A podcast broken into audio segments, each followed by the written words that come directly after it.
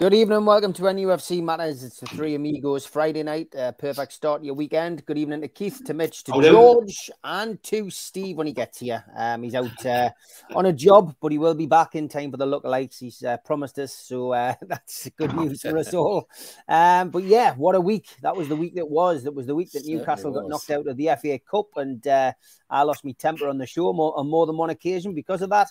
And uh, Newcastle United qualified for the first League Cup semi-final since 1976, and the first league and the first semi-final since 2005. So, um, yeah, uh, all in all, an interesting week. I'm sure you in the chat have got a lot to say and a lot to contribute. As always, the show is full of all your usual uh, stuff, plenty to laugh at. I've got to say hello to the lads who came to see us uh, before the uh, Leicester game. They were disappointed that the photo wasn't on the show last time. Uh, they came to see us, and the Ben especially. And I did say that I was going to tweet it out, which I did. But here we go, lads. I promised you, you, you, you two minutes of fame. There you go. It was good to see you, lads. Thanks for coming down and supporting it. And we got the result we wanted. Uh, might bump into you uh, at Southampton or at Wembley. Who who knows? But uh, thanks very much for uh, your support. And I'm glad you enjoyed the show and the podcast. And I did promise everyone who tuned in last night that would be announcing another event. Um, Warren Barton is in town, albeit very briefly um, in the end of January. So what we've concocted uh, on behalf of the food bank is a meet and greet with Warren. Uh, there'll be a little Q and A, but it's not an evening with. It's not a full night. Uh, we're going to do half past seven till about nine o'clock um, at the Irish Centre. Uh, tickets are a tenner. And Warren has agreed to forfeit his fee, and we're just, I'm not going to charge anything either. We're just going to do this for the food bank. Uh, it's an hour and a half. It's meet and greet. If you've got something to sign, if you've got, um, you've got anything you need to sign or whatever, uh, then bring it along. And then uh, what we're going to do is we're going to uh, obviously collect whatever money we've got from that event, and we're going to stick it in the bucket on a match day, which means it doubles, uh, of course. Um, you know the the amount that we'll raise that night. So all proceeds going to the food bank from this one. Big thanks to Warren Barton for agreeing to do it. That's uh, Friday the twenty seventh of January, seven thirty till nine.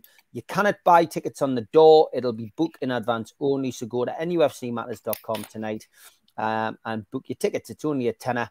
And as I say, that proceeds all going to the food bank. We've also got this event, which we announced as well, an evening with Nobby Solano, 25th of March. Tickets are 15 quid. Get yourself along to that one as well. And uh, Nobby's back in tune, as you will have seen. And NUFCmatters.com is the place to go and buy your tickets for that one. Okay, that's all the formalities out the way. Uh, announcements. Well, of course, Newcastle's uh, games have now been announced uh, just before we came on air and now being confirmed that the uh, the semi final um, against Southampton first leg will take place at St Mary's Tuesday, the 24th of January, 8, 8 p.m. kickoff, and the return game at St James's Park will be Tuesday, the 31st of January, 8 o'clock kickoff. Uh, Keith, it's a semi final, man. God, a year ago, we could have only dreamt of this, couldn't we? Um, it's fantastic, a semi-final, and um, you know we're all really excited about it. It's the away leg first, which is what Super Mac has been going on about. You need to get that away leg first. It, you know, it's in our hands really now. It's unthinkable, um, and I just say, I just before I start tonight, I just want to say it's a privilege and a pleasure to share the screen with George Mitchell. Um, him and Neil have all me thoughts, empathy, and sympathy for, for what they've gone through. And I've not had the chance to say that to George himself because I obviously not can't speak to him outside the show. But uh, to be on the show with you, George, is a great privilege and a great pleasure. Yeah, I have massive respect, and for me, you're iconic, and uh, I look up to you. And I remember the day that, that we went to Tottenham game off the takeover, you had us in tears just for what you said for us. So um, I've got to say, I'm looking forward to tonight. Um, it's been a great week it's had its downs. When I see people like you and Neil upset, it upsets me. And then you see what's happened with Joelinton, that's upsetting. You know, and, and, and but we've got life's life's a journey. It's um, you don't create it. You know what I mean? Newcastle's capable of getting to a final and getting beat off Notts Forest. So you've just not got to take things for granted. You've got to take everything in your stride, and you don't know what tomorrow's going to bring. And um, you know, to, to, if someone said to me, on Tuesday, you know, Tuesday night is is Spurs. Uh, sorry, um, you know, Southampton's going to beat Man City. I think they were drunk, and I think going into this, going into Tuesday, I, I, thought we'd batter um, Leicester. I, th- I thought it was going to be three 0 but obviously, obviously, take two 0 and it, it, it sort of fifty nine minutes and still nil nil. You, you, you're excited, but I said to all the people around us, I says, we're just too much for them. And yes, Vardy had his chances, but it, it, it's about the game and the result at the end. And to, to be a Newcastle fan now, I just don't think it could feel any better. You know, third in the league for however long that lasts. I think it should, you know, I think we can still do it. And to get to the semi final of a cup where you've got the beating of the other three on the day anywhere. Um, you've got the squad. You know, you've got to think this squad. We put our first eleven out, and then you've got Isak and St. Maxim to add to that. It's just incredible. You know what I mean? Like, like yeah, we need to strengthen, but but this squad we've got is it's mind tingling. It's it's like what better bloke could score that goal than Dan Burn? You know, like when he came through, he went. He reminded us of Glenn Roeder when he just he's so tall, and he just like drifted past them players, and like that was like a Keegan goal in, in you know on my twenty first birthday when we sucked the ball in the net. Uh, he was kicked towards us, and when that went in, it was just what a feeling.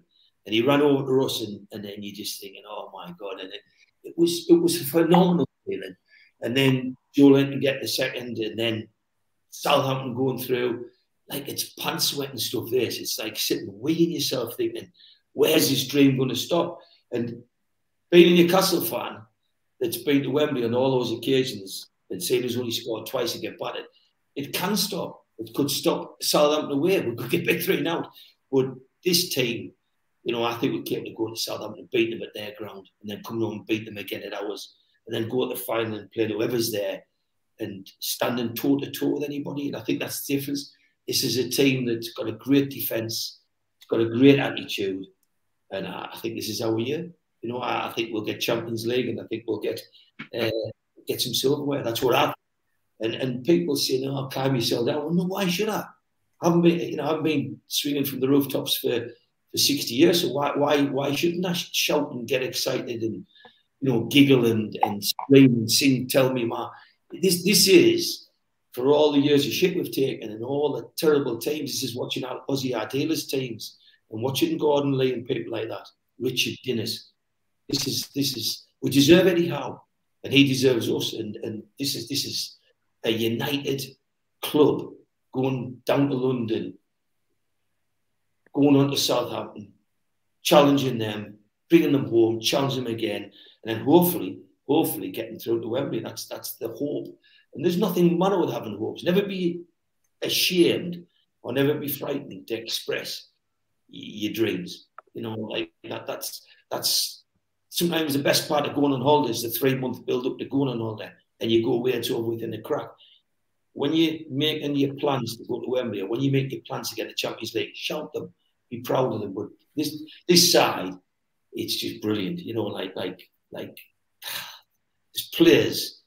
It, it, if ever there was a saying, the sum of the parts is greater than the numbers. It's this team because when they're together, they're bloody brilliant. And uh, I just I was excited just to come on tonight to talk to the people who watch. I just think you must all be sitting gagging at how good this can be. So God bless you all, and God bless Newcastle and everybody that stands in black and white.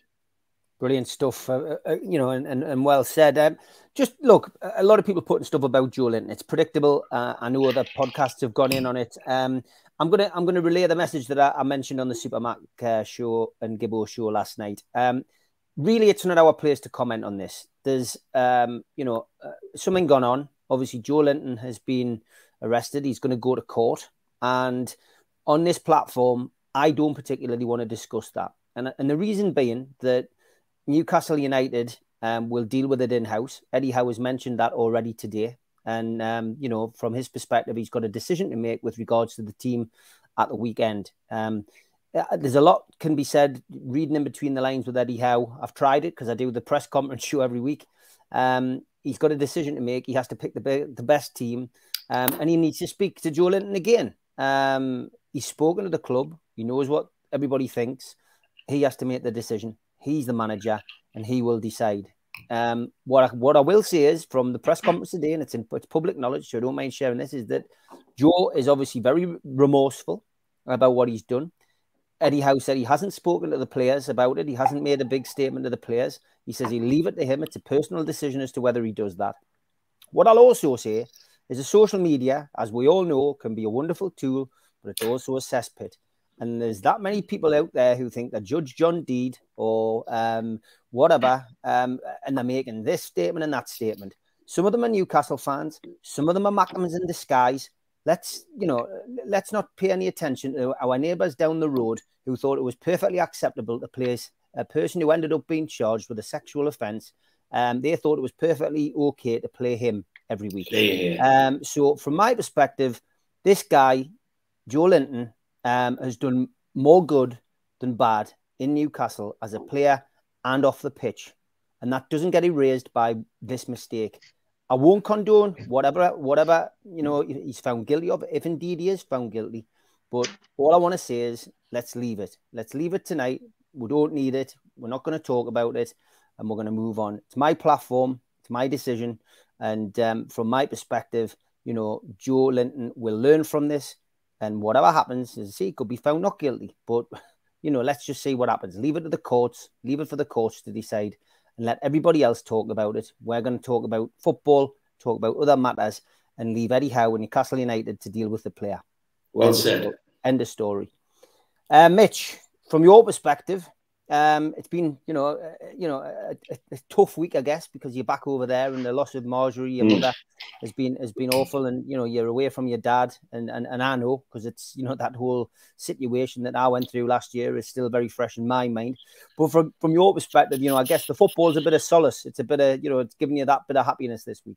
Totally, you know, after that, um, starting a brand new job this week and dealing with all the implications dealing with all the implications that has here on visas and people freezing your bloody bank accounts and things like that. So it's, it's all fun and games. Um, you know, it, it, it, it just these life happens like that sometimes. And you're right, the football's become a fantastic solace. Um, and and that result through the week was just it could have been so much more. We talked about this the other night, and Jordy said, Jordy there you know, we could have been 3 0 up after 20 minutes quite easily. And on another, another night, I'm quite sure we would be. Um, but the, what I liked about it particularly was that they just never gave up, they never gave in, the heads never dropped. We pressed on, we kept going. And unlike other situations where we think, oh my God, that might uh, might come and bite on the backside, the feeling was it was just going to come organically. Uh, couldn't be happier for Dan Burn. Really couldn't be. He deserves every bit of the, the praise he gets. Interesting for it to come in a week after where he was criticised for not getting forward enough and not supporting the forward play enough, and then he does that into the box and tucks it away with his right foot beautifully into the corner. Um, so I think we're all growing together. We're all on this journey together. Um, and I think we've got added distractions, which you've just covered really beautifully. Um, there's lots of other whataboutisms we could chuck around, like our friends down the road quite applauded a player who killed somebody when he had 93 milligrams of alcohol in his bloodstream. So, you know, there's no high horse there, there's no high moral ground. It is what it is. Um, but I think also the club has responded beautifully and appropriately and will continue to do so. That's the right thing to do. Um, I saw a question earlier about how do the owners, the Saudi owners, feel about it. Um, no, no owners want negative publicity around the club. Simple as that. So you know, and I think you're quite right, Steve. Let's let it be played out properly and not go too much into it. Let's stick to the football, and the football is a wonderful breath of fresh air where we've rated the the wrongs of being knocked out of the FA Cup, got to a semi final, got a draw that has worked out hopefully quite well in my favour. We're away on the first leg as well, and that often does give a slight advantage because you then really do know what you've got to do going into the second leg, and you're at home in that leg. Um, it might have messed with my travel plans for the end of the month, but I don't don't don't give a monkeys about that. Um, work have already been prepped for that. um, but um, I think we're we look at it all. Um, you can't take anything but positivity away from the football side of things. And I think there's within everything that's going on, there's opportunity there. There might be an opportunity there for young Elliot Anderson. There might be an opportunity there for Allan Saint-Maximin to put back up his big words on social media with a performance. You know, there's there's there's lots of other ways. Sometimes these things turn into happy accidents for the for the team. Um, I would imagine the way the dressing room is is the key word that for me that Eddie Howe used to do is support. And and I, won't have people saying that Joelinton's made a mistake. No, he's made a choice. He's made a very bad choice. Um, but it's now up to the club to deal with that appropriate, and I'm damn sure they will. Um, let's focusing on the football. Um, you can't take anything away from the lads for the effort that they put in. Um, it's a long time since we've had a game where all six of us sat on Geordie's here, Geordie's there through the week, and each of us could have had a different man in the match. And I think that tells you everything about what this team's doing at the moment. The work rate, the togetherness, the effort. Um, you you look at uh, Bruno celebrating after the second goal. you know, absolutely getting everybody pumped up. This is somebody who's who knows he's part of something special. Um, and we've got a massive opportunity going into the weekend to solidify things in the league too. Uh, the, the way the results have gone midweek have kind of worked in my favour a little bit. Um, and we need to be carrying that togetherness and that um, positivity as forward as we can. And I'm quite sure from a football point of view, um, absolutely no doubt that will continue. Yeah, I agree, mate. Uh, lots well of positive uh, comments in the chat. And Mike Gent, our thoughts go with you. You just lost his father this week. Um, you know, big, big, big shock for him as well this week. So, Mike, we're thinking of you, mate. Um, you know, and uh, you've got a nice community here, as you know, and the thoughts and, and, and wishes of NUFC matters uh, to you and your family, mate. Uh, George, um, yes. what a what a result, mate, on on Tuesday. And you know what? Uh, I went into that game. I, have covered it on the show this week. I went in quite nervous uh, for the first time this season. I mean, I, you were very grumpy, Steve. I was very grumpy. I was still grumpy at the match. Uh, you asked me, brother. He, um, he was pretty sick of us by half time when I said, "See, see, but nil nil. It's not going to happen." But it did, and you know, it all turned all right in the end. And um, yeah, positivity, George. Absolutely, and uh, it. it uh, I mean, I, am delighted, incidentally, Steve, that you invited us on the meet. You know, you know, on the Migos, I think this is the platform that that matters, and, and, and admire it greatly. So I'm delighted to be involved. Um, gives another opportunity to say thank you to everybody for that for the warm, kind messages over the last uh, week or so, uh, which which I've enjoyed and, and needed. I, have got to tell you. Um, the other thing I was uh, interested in is when, when he invited us to come on tonight I thought it was because you remember that I was 30 years a magistrate and five years chairman of the bench. well, congrats. congratulations for that. I'm sure there's a lot of former convicts all tuned in to watch you. Hey, we'll, we'll, get you on the true, we'll get you on the true crime. Steve, Steve, man, they come and say hello to him in bloody the supermarket and all sorts. It's hilarious, I, man. I used to walk around. There, there used to be a Fine Fare, which is now B and M round from where we live, and I used to walk around with Marjorie, and uh, doing what weekend shopping, and every now and again it'd be somebody pass and say, "Hello there, hello there, hello there." And when I get home, she'd say, "Who was that? Who was that?" And I said, "Look, the, the, operative, the operative word is customer." if if I say customer, you know where I've seen them. I locked them up. well, some of them had. I mean, there was a family up here I had locked up everybody from the grandfather to the granddaughter and even they used to speak to us. You know, they used to say hello. You know, it, anyway, that's the. I used to get it, Keith, Keith, man. I used to get it on away trips. People would come up to us and go, "We're now we're all right when we get in front of your dad, you know, because he's fair. He's fair." I think it's because he's. Right. I, I, think it's because he's polite. I think if a bloke does something wrong, I can imagine George saying, "You're a tosser." You're guilty. You're going to jail, but I'm sorry. well, yeah. Um, so I, I did, in the back of my mind, think that, uh, oh, Steve's asked me on because of my magistrate experience to talk about Joelinton's uh, problem. And I'm glad you didn't because I would have said exactly what you said yourself. He hasn't been tried yet. He hasn't been found guilty yet. When he is, that's the time to talk about it. However, I'll go on to say Joelinton's biggest problem isn't the magistrates. It's his own dressing room. Can you imagine what Lascelles, Trippier, Dan Burn, Bruno, little Matt Ritchie, what all of them are going to be saying him on the training ground about what if he's if he's done all that people are saying he's done, they'll tell him every five minutes what a plunker he's been, and that'll cure Joelinton's problem. It'll not be what the magistrates do or what you do or the club do. Um, it, it, his mates will put that right because that dressing room's together and they'll not want uh, a, a, problem in the dressing room.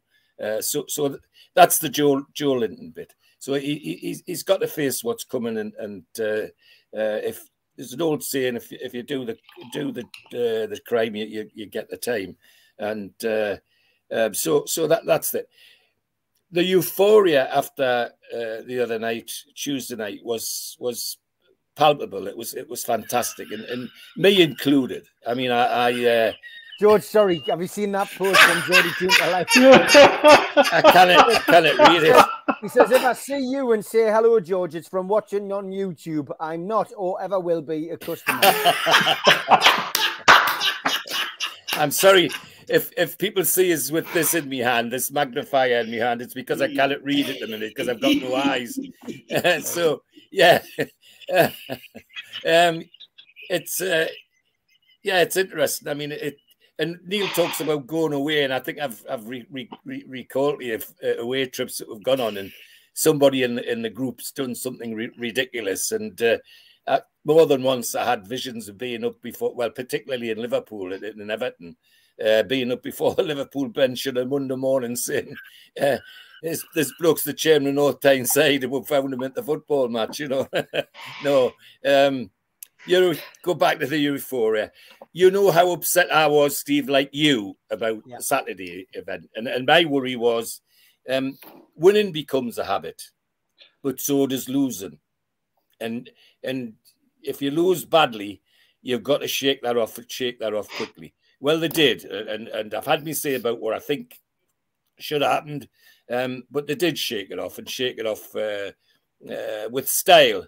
Uh, but like you, sitting here was sort of half watching because of my eyes and, and, mostly listening. Um, I too, by the time we got to the, the second half, thought, well, is it going to happen? Because the, the goalkeeper's starting to play out of his skin as well, you know, and uh, but lo and behold, it happened, and it couldn't happen to, to a nicer lad than Dan Burn. That, that's great. Um, I mean, I, I saw somebody asking on was it on Twitter or something uh, on the odd bits I could read the other, other night. Somebody saying, "Are this back five the best we've ever had?" Um, and after seventy odd years of support Newcastle United, yes, simple. Wow. With with Botman in the middle, playing like a Rolls Royce. Where we've got that guy from? Um, whoever whoever bought him needs needs needs a, a, reward because that young man's going to be our pin pinnacle, our central defender for the next 10, 12 years if we can keep him. And why shouldn't we keep him? And that would be fun. What a, what a pinnacle to build around. Uh, the goalkeeper who we got for really next to nothing is turning out to be a world beater. I mean, uh, this weird Villa fan that keeps telling the world about how we spent all this money. We spent less on our back five than they did on one defender.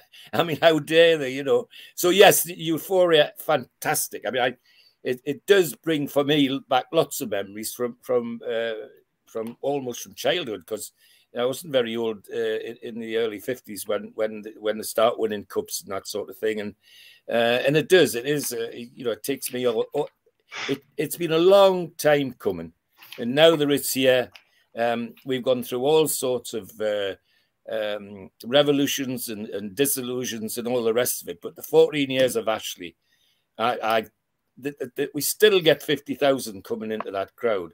Uh, bears testament to the real support and uh, genuine support of Newcastle fans. A lot of clubs know, would have had empty stadiums by now. Uh, but they've they've done what people ask, like like people on this platform ask, support the team, not the regime, and now they're getting their rewards, and I think that's absolutely great for everybody. Um, looking forward to what's what's ahead, uh, and uh, uh a possible Wembley appearance would be absolutely fantastic. Um, however, I'm I'm a greedy little duck. I want to see a place in Europe as well. Um, so, but but that we, we we sit with the knowledge, I hope, that we've got a team capable of that. How many years is it since we've been able to say that? I mean, all, all, all we've been fed for the last 14 years is a team capable of staying in the Premiership and, and, and like an Olympic. And at least we had one manager, one one of my favourite managers, Rafa Benitez, was always honest about it. Not, um, my job's to keep winning the Premiership. And he didn't hide it. Now, now the supporters um, uh, accepted that. What they won't accept was what some of the idiots before uh, said. Yes, we're serious about the cups, and then we'll put a weak team out and get kicked out. And that's what upset me about about Eddie Howe as well. He fell he fell into that category for me. Uh, yeah, about for, me. for Sheffield Wednesday. Yes, we're serious about the cup. Yes, we're serious about the trophy. And then he fielded that team it could have been so much easier. He didn't have to do that to protect these star players. I mean, you could line, see. It was even the line about um, in the press conference about not wanting to affect, you know, the the you know the run and, um, and yes, all that. Yes, mean, absolutely. That, that was what that was what annoyed me, I guess, more. And he, and, he, and, he, and he gave Sheffield Wednesday the chance to do exactly that, and they did, and and good luck to them. Um, but you could see when Bruno came on, they couldn't handle him. He was only on a short while and was scored. If he'd been on a bit longer, who knows what would have happened? So yeah, let, us we've got over that, and thank goodness that, that, that, they've given with that option. But the euphoria is uh, enjoy it, everybody, because I certainly know I, I I saw my first game in 1945. 1945. And the, the biggest memory the family have is, is that I was told by me two uncles, who were a pair of scallywags, um, that you, you have to cheer the goals, mind. Uh, well, we got we, we beat Barnsley four two uh, in the first leg of the third round of the FA Cup, and uh, and I cheered all the goals, including Barnsley's. they couldn't sit us down apparently. Um, but imagine what I've seen over that period of time, and and for a short period in, in the fifties and, and, and, early sixties, I, I actually was involved in the club a little bit. Um, so for me, it's it, it's seventh heaven. Can't describe it in any other way. And, and to be able to sit here and talk to, to you lads who, who I admire so much and, and to the fans out there that uh, um, about it is is is great, wonderful. So yes, wonderful, Steve. I'm, I'm delighted to be able to talk about it. Geordie Toomberlife says, You might not be able to see very well, George, but my God, you speak some sense and you make Ben Jacobs' answers seem like a millisecond. I think he says you should try doing a show with him. Um, only joking, George. You know I enjoy. I know that. I know that. And Marjorie said I was the best. Uh, yes, Michael she, West, she did, yes. she did like that. Michael Michael West says, "If I ever see you out in a boot, George, I'll just say afternoon, afternoon, my lord." As always, uh, we have uh, plenty of content um, and plenty of uh, sections to get through on this show. And uh, I'm going to start off, as I always do now, uh, with Tweet of the Week.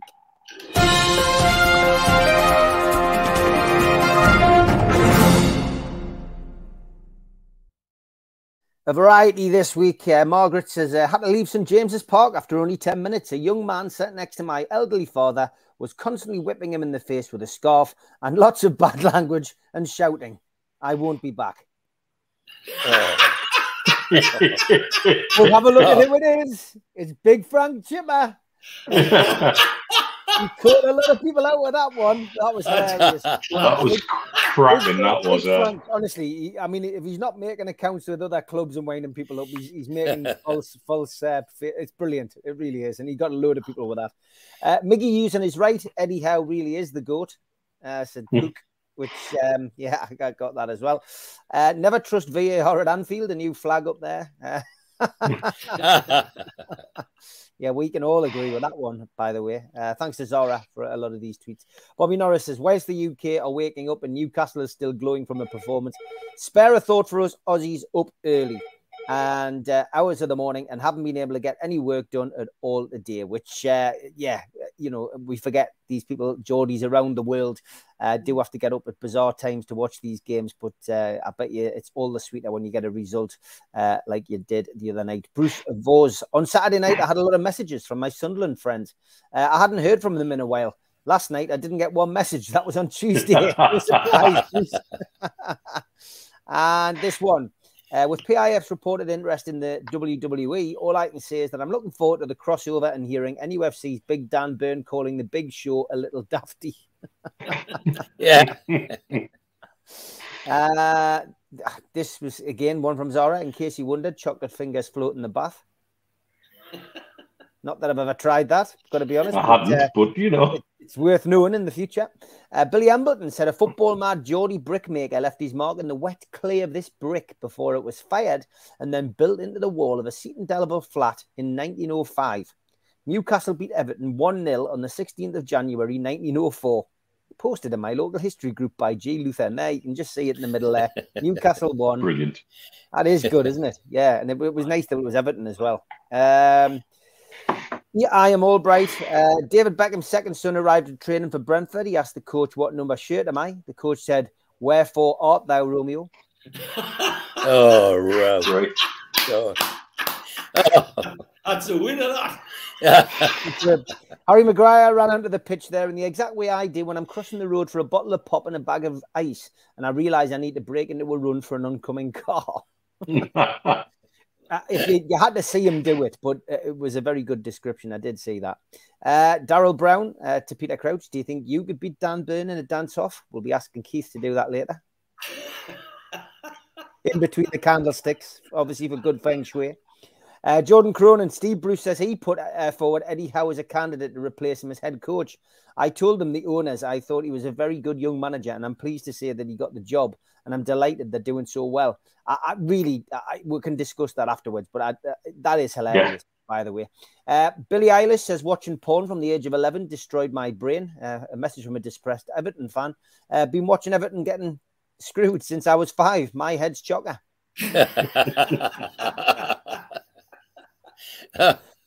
this was a little thread as well. Bob Helpful, the Mackems are probably worried we might take the Trafalgar Square trophy off them. Uh, Zara put knee pissing in the fountain, mind. Bob Helpful said, Fat birds pissing in a fountain, champions, you'll never sing that.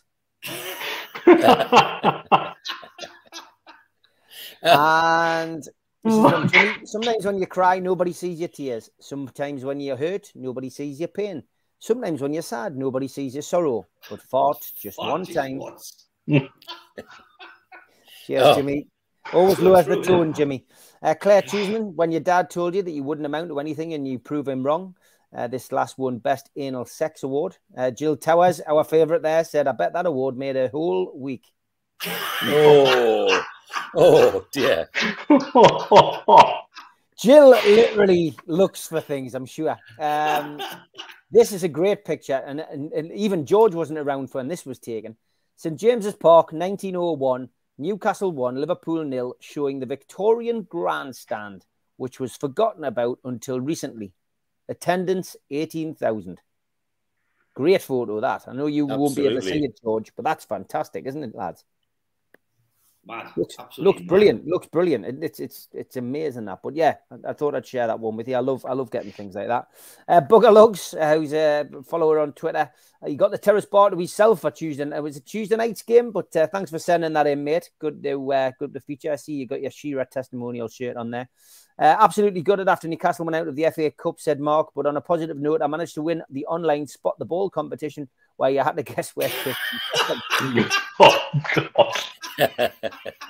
Clearly wasn't the Virgin Rockets taking it up there. Oh, um, oh, the goal celebration and the dance all in one go. Get in, Big Dan Burn. Ah, that's brilliant. Thanks, Michael. There's a few people there sending us that this week. Uh, this one, uh, my wife won't talk to me. Not sure why. She just asked me what the female equivalent of the man cave is, and I told her it's called the kitchen. Said Rocky Toon. wow. Went down like a lead balloon, that one. Yeah, Stephen Absolutely. Kennedy. I bet it did. I bet it did with his wife as well. Stephen Kennedy on Facebook says how Steve Wraith gave up his day job to become an actor and anchorman and cult leader that he is today. We thank the Lord. Uh, you can just see the sign right there putting uh, psycho the rapist on the door when the doctor's behind him saying psychotherapists one word damn it one word and this one from chris warburton he says to my 11 year old did you, did you hear kids in your school talking about someone called andrew tate no okay let me know if you do the only person to talk about a lot is jeffrey dahmer Uh, uh, Chris Black, thanks for this. He says if Chris Wood shot Tupac, he'd be 58 today. That's quality, that. Cool. That was going around a lot as well. And this one uh, from Kenny Ranson sent us this as well late on. Let's all laugh at the story. They had one job to do. The badge is bloody upside down on the shirt. Just mad, it is. Absolutely. Unbelievable, that. There's a whole string of them from Villa, from Wolves, from the England cricket, where uh, from I think a couple of teams that, that do kit for in Italy as well. Crazy. Which just appalling. George, if you ever bored at home, you know, when your eyes are bad, maybe just get yourself a custodian sort all the stitching out. So you can do the sewing, eh? Couldn't get 50 50 chance whether you'll get the badge right way around. Like and uh, yeah, Harry and Meghan in the press as always, and then they bought Archie a Villa top. Um, so Oprah Winfrey not very happy at that one this has been great. Lots of people sent us this this week. Thanks, uh, Stacey. Love this. This is brilliant. Uh, Joelinton looking over the uh, uh, an Arsenal player. Um, looked very similar, of course, to Muhammad Ali, uh, the greatest of all time, knocking down it's, uh, it's Sonny Saka. That's Saka. Yeah. Saka. Yeah, yeah. yeah. Uh, Fifty Shades of Greg's there from Ian Edgar. No. Thanks, Ian. ah, yeah, eyes on that bad, George. well, Eh, eh, eh, the size of it, it would be difficult to miss. It would be difficult to miss, wouldn't it? Oh, George, some, somebody's sister that you know, George. And mother, probably. And, and yeah. sister. Uh, Jimmy Moore, thanks for this. Siri kept calling me Shirley this morning. I was getting really annoyed, but I realised I'd left my phone in airplane mode. Oh God! Oh. Brilliant, Jimmy. I did like that one as well. And this one, uh, the queue for Harry's book signing, waiting patiently from Rusty Furman, what? And this one, uh, whenever I'm in trouble, I think, what would Jesus do? Then I pretend to be dead and disappear for three days. ouch, ouch. Last couple, pretty sure it was Bruce who brokered the deal with PIF as well. Oh. And it's a little known fact that he was integral in the signing of Shearer. Oh. That's exactly how I felt when I heard that. Steve Bruce's revisionist history. It is, yeah, definitely. So, so the uh, club, the, the, club go yeah. and ask Steve Bruce is getting sacked. Who should we recruit next? Uh, well, I'll give you an exclusive. Uh, I mean, when I went to see Mehrdad the day after the takeover, as you all know, I just hid away after the takeover, and I went to see Mehrdad at the hotel afterwards. And Mehrdad, uh, on that day, said to me, "We're considering Steve Bruce's manager," and it's it's you know that that from my perspective, uh, we're considering Eddie Howe as manager, and that was the day yeah. after the takeover. Um, well, that's, so, not, that's, not, true. No, no. Steve Bruce told him to get him. So, from my point of view, um, I will always think that he was their number one choice. Um, yes. I don't know that, but Mehrdad mentioned him to me that day, um, the day after the takeover, less than twelve hours since ink was the pen was put to paper so I think that Kai Bosch is Bruce's story, 100%. Uh, tweet of the week is Jimmy Bridgewood's poem again. He sent another one over to us. Thanks, Jimmy. Uh, a changing. They're all lining up to take a pop as their jitters turn to fear. There is panic brewing in the Kop. It is fair to say that's clear. The Villa fans are now venting too, though I fail to see quite why. They chip in with their bitter views as their season slowly dies. But worst of all, by quite some way, the Gunners curse and cuss they seem to moan each time we play, say that we park the bus. Not so the case, we're just well drilled now that Eddie heads our clan. They've got the way and have the will, have Fab, Bots, Trips, and Dan. And War Miggy leads a merry dance as Guimarães plays their, those tunes.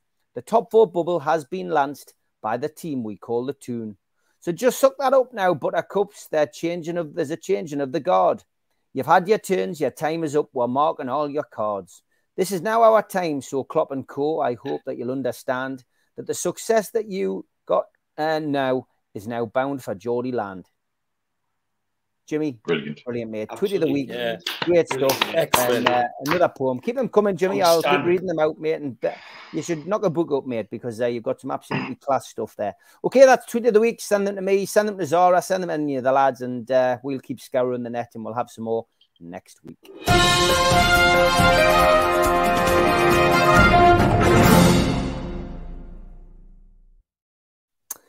Yes, plenty to get through. Uh, I'll try and catch up with the chat as well. Uh, about 50 comments behind, so uh, bear with us. Um, yeah, the, the, Steve Bruce thing is interesting, isn't it, Keith? I mean, he constantly comes out with stuff, and I know that he's been on a podcast and he said that he's going to retire and and all of this, but um, he does seem to have this, uh, you know, mental block as to what actually happened at Newcastle, doesn't he?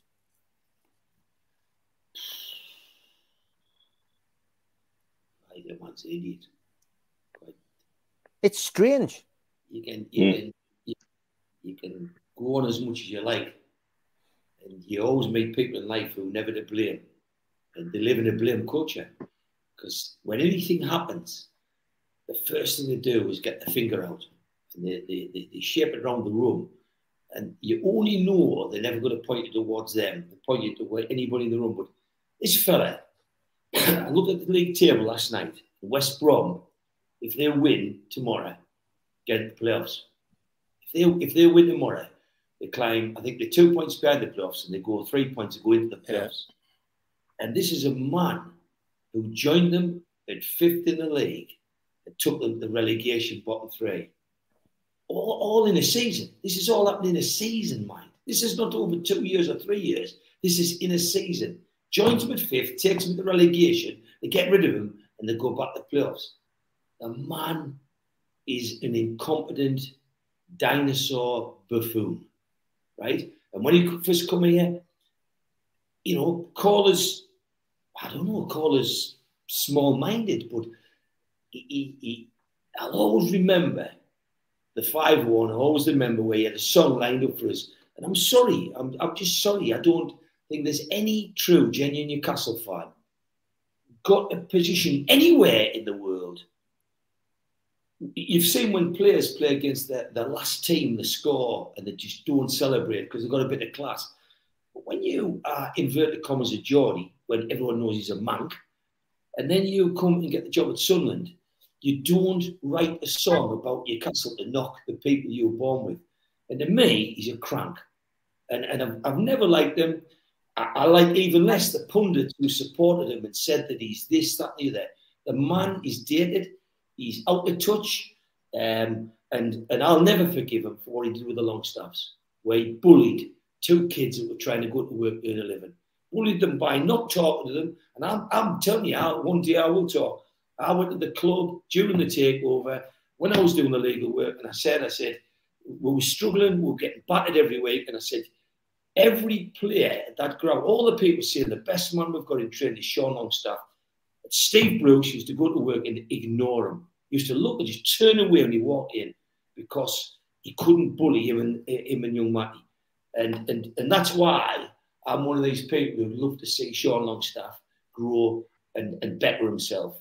And, and my hopes for Sean Longstaff is he didn't do it at Newcastle, he would become a great or a good player in the Premiership for somebody else. But God Almighty, Steve Bruce, how he can sit there and have the gall and the ah, the, the, the, the sheer brass neck to turn around and say, I nominated Eddie Howe.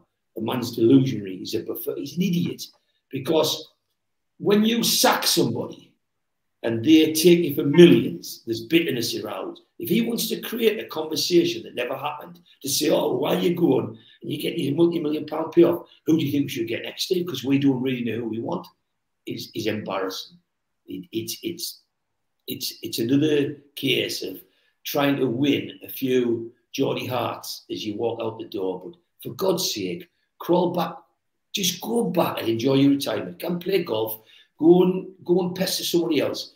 But for God's sake, stop pretending that you're black and white through and through, Geordie. Who cares for these fans? Because if you did, you would have resigned when you nearly took us down. Yeah, yeah, Mitch. It's it's it's laughable at times. It really is. It comes across as a total fantasist.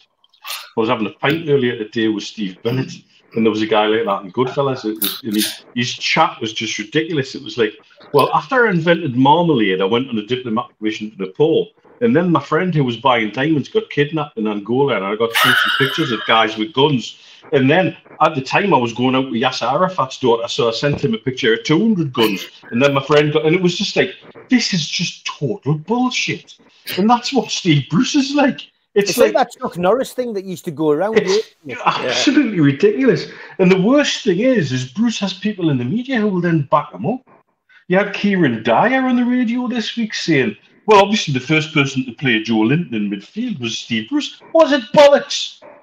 We all know Ritchie, how Mark. Ritchie, see that comment there, Mitch, from Mark Ritchie? Huh? That, that's, a, that's typical Bruce. He even tried to spin a positive from being called a dinosaur. He said, well, they did rule the world for a million years. yeah. I mean, you, you can't knock anybody who lives in that little fantasy world. When he lives in that little bubble that just says, I can just say what I like as I go, um, it, it, it beggars belief.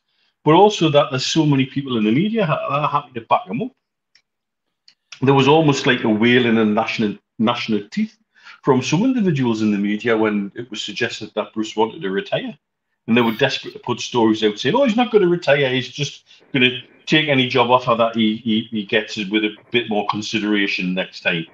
Um, and he's got a history of it. If you look at the way he's left every club he's managed, he's done it in exactly the same way, has exactly the same fallouts with the fan base, and says exactly the things to revise the history of what happened when he was there to try and put a positive spin on what he did there. And still, some people in the media lap it up like it's nectar.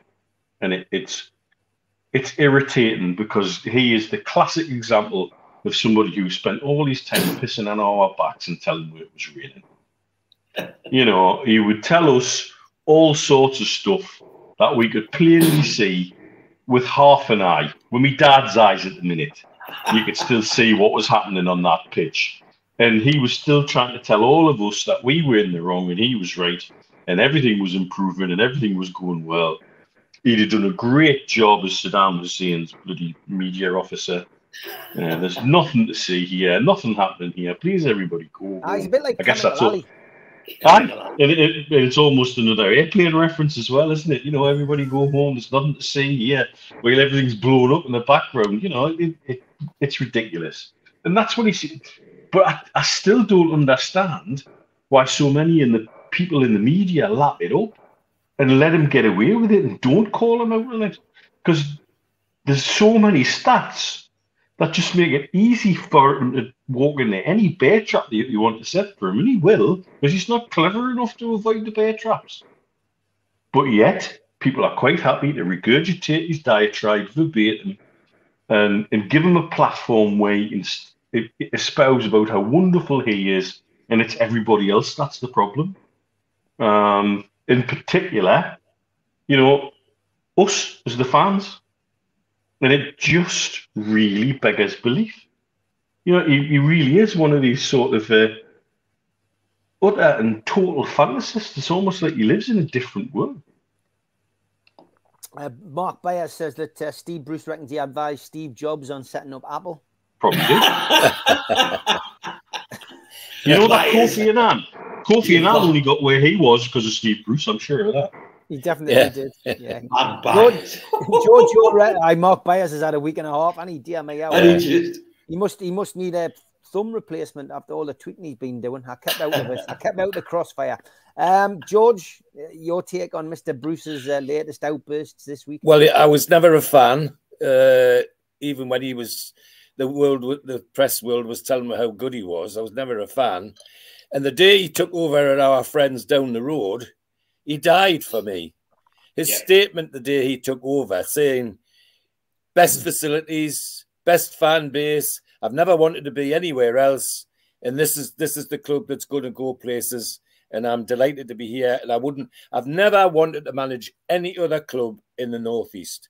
There were his all, words. It's all um, I need. It's all I all, need. Yeah, that's all. And that, and he died that day for me.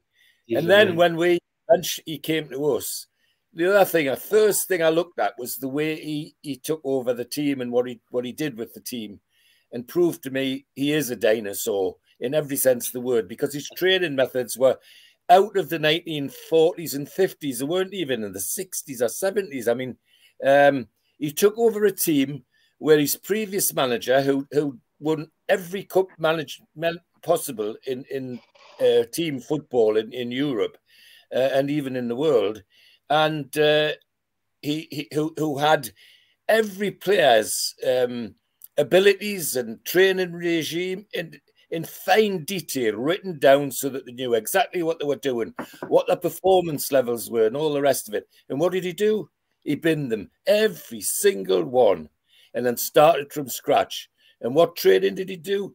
The day he was appointed, he flew out to Hong Kong and he had them doing uh, three three kilometer runs and that sort of thing.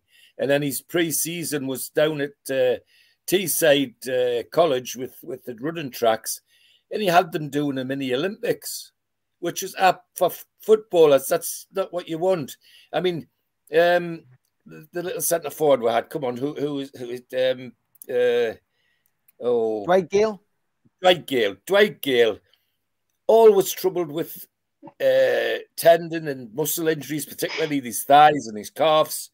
And the last thing somebody like that needs is three meter, three, three, three, three uh, kilometer runs, because you you actually tighten all the things that you're supposed to be slackening off, and and uh, other players that that had. Uh, uh, pulls and strains on a regular basis, they need managing very carefully.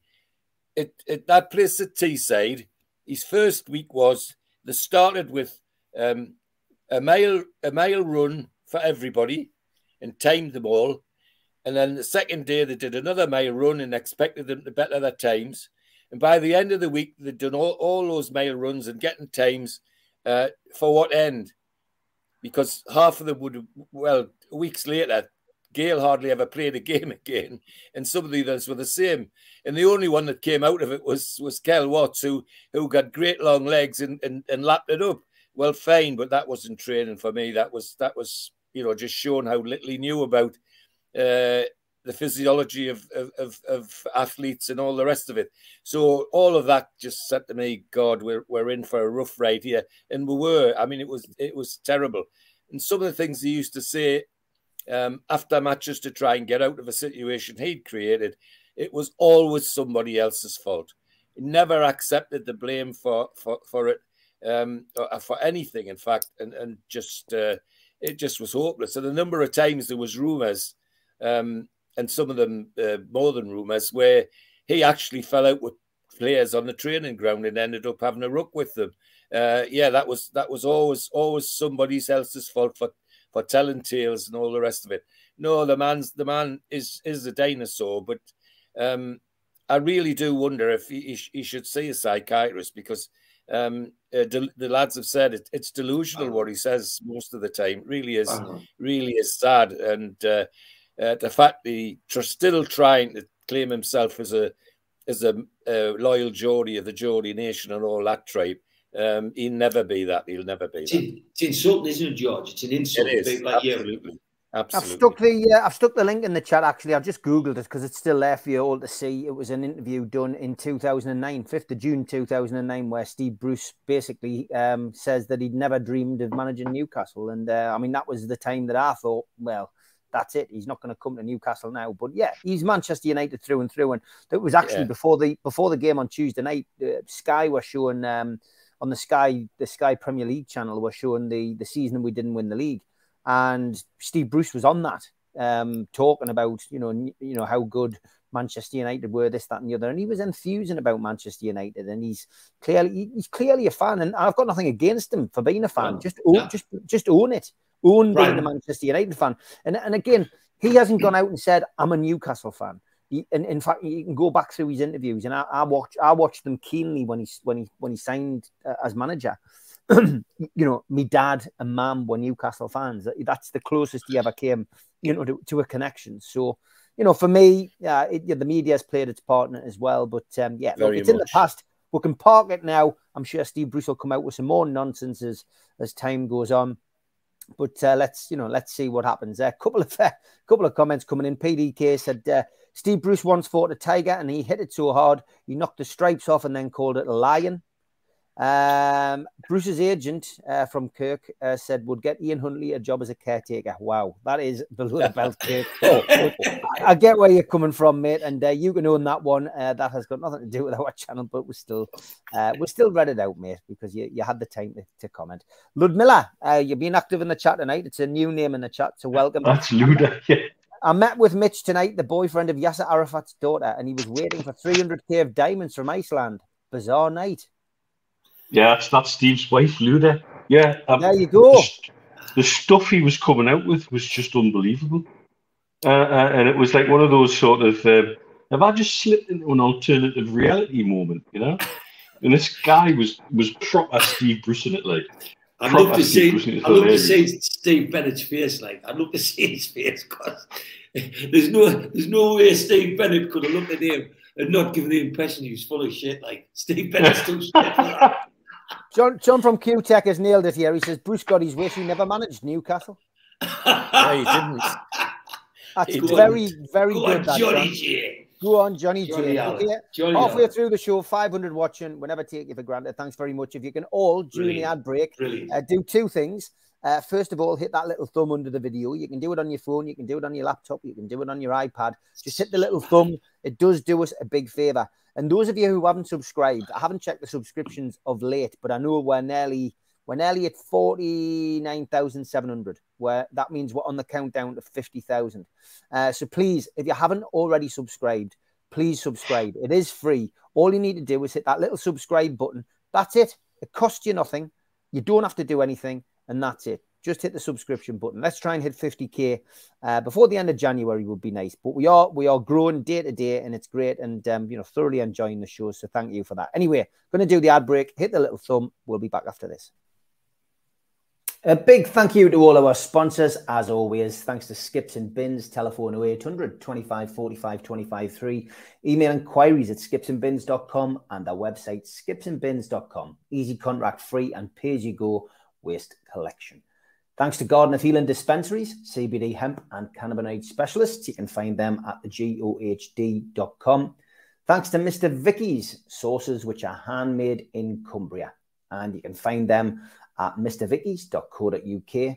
If you want to make an order, give them a call on 01768 210 102 or email info at mrvickies.co.uk. Thanks to Blowhole Breweries you can get a selection of beers, and uh, the cans are in the uh, design of the old Newcastle United entertainers strips. Blowholebrewery.co.uk. Thanks to Melly's Carpets and Beds, our reputation, one recommendation at a time. The best quality around at the cheapest prices. Melly's Beds and Carpets.co.uk. Email sales at Melly's Beds and Carpets.co.uk or give Melly a call on 01670 632 216. And thanks to United Group Travel Limited, UK coach holidays in Morpeth, 01670 362 460 or mobile 07957 141 654. Graham, your driver, Beverly answering your calls and looking after you on your tour. Some great deals coming up there get yourself onto the website to check them out. Thanks also to Media Arts, who uh, do all of our videos and help us with the technological side of things. And thanks to qtechshop.co.uk, the makers of pool tables and snooker tables in Wallsend, Newcastle, and the guys who run our website, nufcmatters.com. If you want to subscribe to the channel, then hit the subscribe button below. Hit the thumb up, which is the like button, which does us a big favor with the algorithm and click share. Share it to Newcastle United, Facebook groups, or Twitter accounts, or your own social media to help our community grow. And if you want to join the channel, hit the join button. And for as little as $1.99 a month, you can get some members only videos and chances to win some fantastic prizes. We're also available as a podcast on iTunes, Spotify, Podbean, and the rest.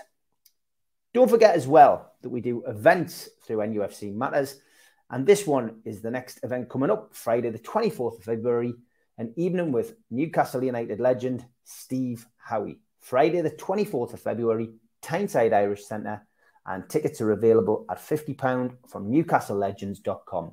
If you also go onto Voucher and search for the event, you can pick up a bargain on there. Don't forget, we also support the food bank on this channel. www.nufcfansfoodbank.co.uk is where you can find the matchday bucket. You can make a virtual donation to the matchday bucket 365 days of the year to keep helping the food bank in Newcastle. Great stuff. Keep your comments coming in. I uh, just want to talk about Chelsea, Keith. We have got a Chelsea fan in the chat. I'm not sure if he's still here. Corrado, uh, Soprano, Star Dog, uh, big Chelsea fan. I'm, I was asking him how long he thinks Potter's got because, um, to be honest, I don't think it's going to be too long, as predicted on this show by Mitch, Steve, and yourself. Um, that uh, that was when he got the job on the day, his first day in. He'll not be there long. But yeah, I'm, I'm interested in this whole thing with Chelsea. They, they, are spending money like it's going out of fashion. They've got to they've got to hit a brick wall at some point. I'm um, I'm, I'm just I'm just scratching my head, and and also I'm, I'm I'm very wary of who actually still owns Chelsea because Todd Boehly is the face of Chelsea. It, you know, dare we suggest that maybe the, the previous owner is still involved somewhere? It just seems to be a very, very dodgy situation at Chelsea. And I think they're on I think they're on borrowed time the way that they're going on, Keith. And, and, and I know this is a Newcastle podcast, but this is supposedly one of our rivals who find themselves 10 points behind us at the minute. I think I think the first thing you've got to say is until the 1.5 billion that was going to go to Kiev, um, it was going to go to, you know, it, it was it was nominated to go to Ukraine at the start of the war, and I think Abramovich had to get out of Chelsea because they would seize the assets and would stop the club trading, and then he made that gesture that that, that, that he wasn't getting certain monies, but it was clear there was, there's 1.5 billion supposed to be going to the victims of the Ukraine Russian war. When you talk about victims, I mean, I'm not into politics, I'm not into anything. If, when you talk about victims, the victims can only be the team that was attacked. The, the, the only people that can be victims in that war, yes, there'll be victims on both sides, but if Russia went back to Russia, the war would stop. So for me, that, that money had to go to Ukraine. In, and if it had gone to Ukraine, it would have been acknowledged and accepted and publicised. So I think it's fair to assume, anybody with a reasonable level of confidence, that that 1.5 billion is still not made to Ukraine. Otherwise, it would have been publicly quoted and accepted. And for that reason, there will always be doubt in, in, in, in quite normal people's minds that Abramovich still has some kind of financial link with Chelsea Football Club. But there's a story up this week, and, and I'm not going to go into too much depth. I'm just going to tell you this. I was told four weeks ago, three weeks ago, two weeks ago, that we would get João Felix. And I remember talking to John Allen, and John got the story of three different sources in 24 hours, and that was about three or four weeks ago. And I don't think that was a big secret. Newcastle were in for him. But if I tell you what Newcastle thought they were going to get Joe Felix for, and I tell you what Chelsea paid, it'll let you know why they're in trouble. Newcastle were given three 3.5 million loan fee. That was the fee they were paid. Chelsea paid 9.5 million. Newcastle were going to pay 50% of Joe Felix's wages. Chelsea paid 100%. Newcastle had an option to purchase. Chelsea haven't. The deal is nonsensical. Christ, when the lad played the other night, he looked like a world beater. He looked like he looked like the lad that Newcastle scouts had done the homework on. And and you know, by people who I do trust, we were dead keen to sign him. And, and I think he would have been a great addition to our club. And I think the tackle was just a forwards tackle. You know, he went high on the lad and it was a straight red. But when you play 300% of the next bidder on a bid, and then you pay 200% of the monies in wages, you, you, it's, it's reeking a panic.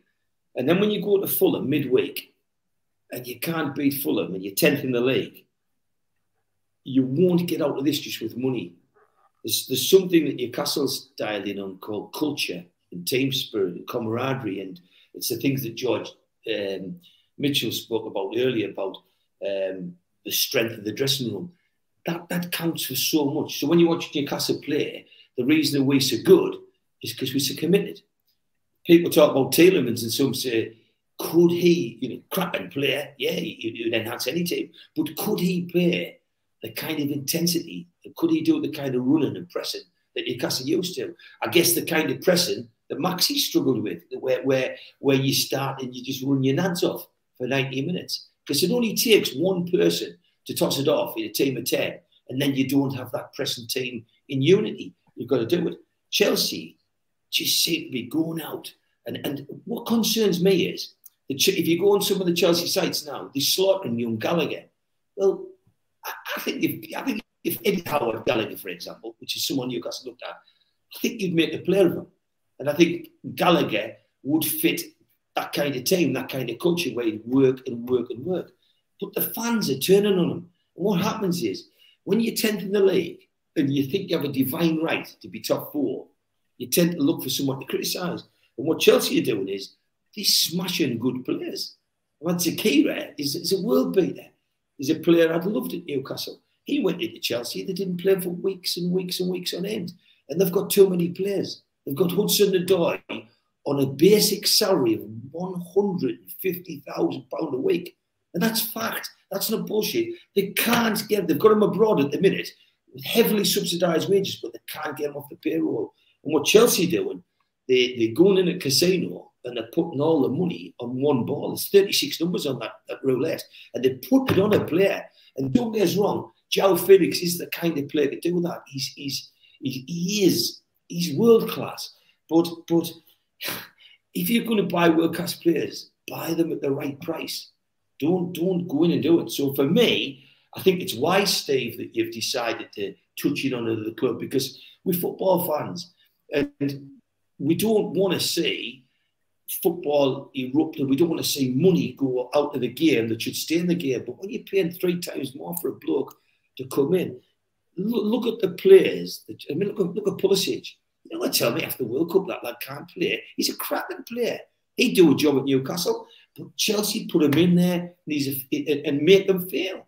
And Chelsea don't fancy him. But it, it, it's it's like a guy, a bloke with a million pound in his pocket. He'll go in a nightclub, he'll talk to 10 women, but the one he should have married, he'll probably walk past her.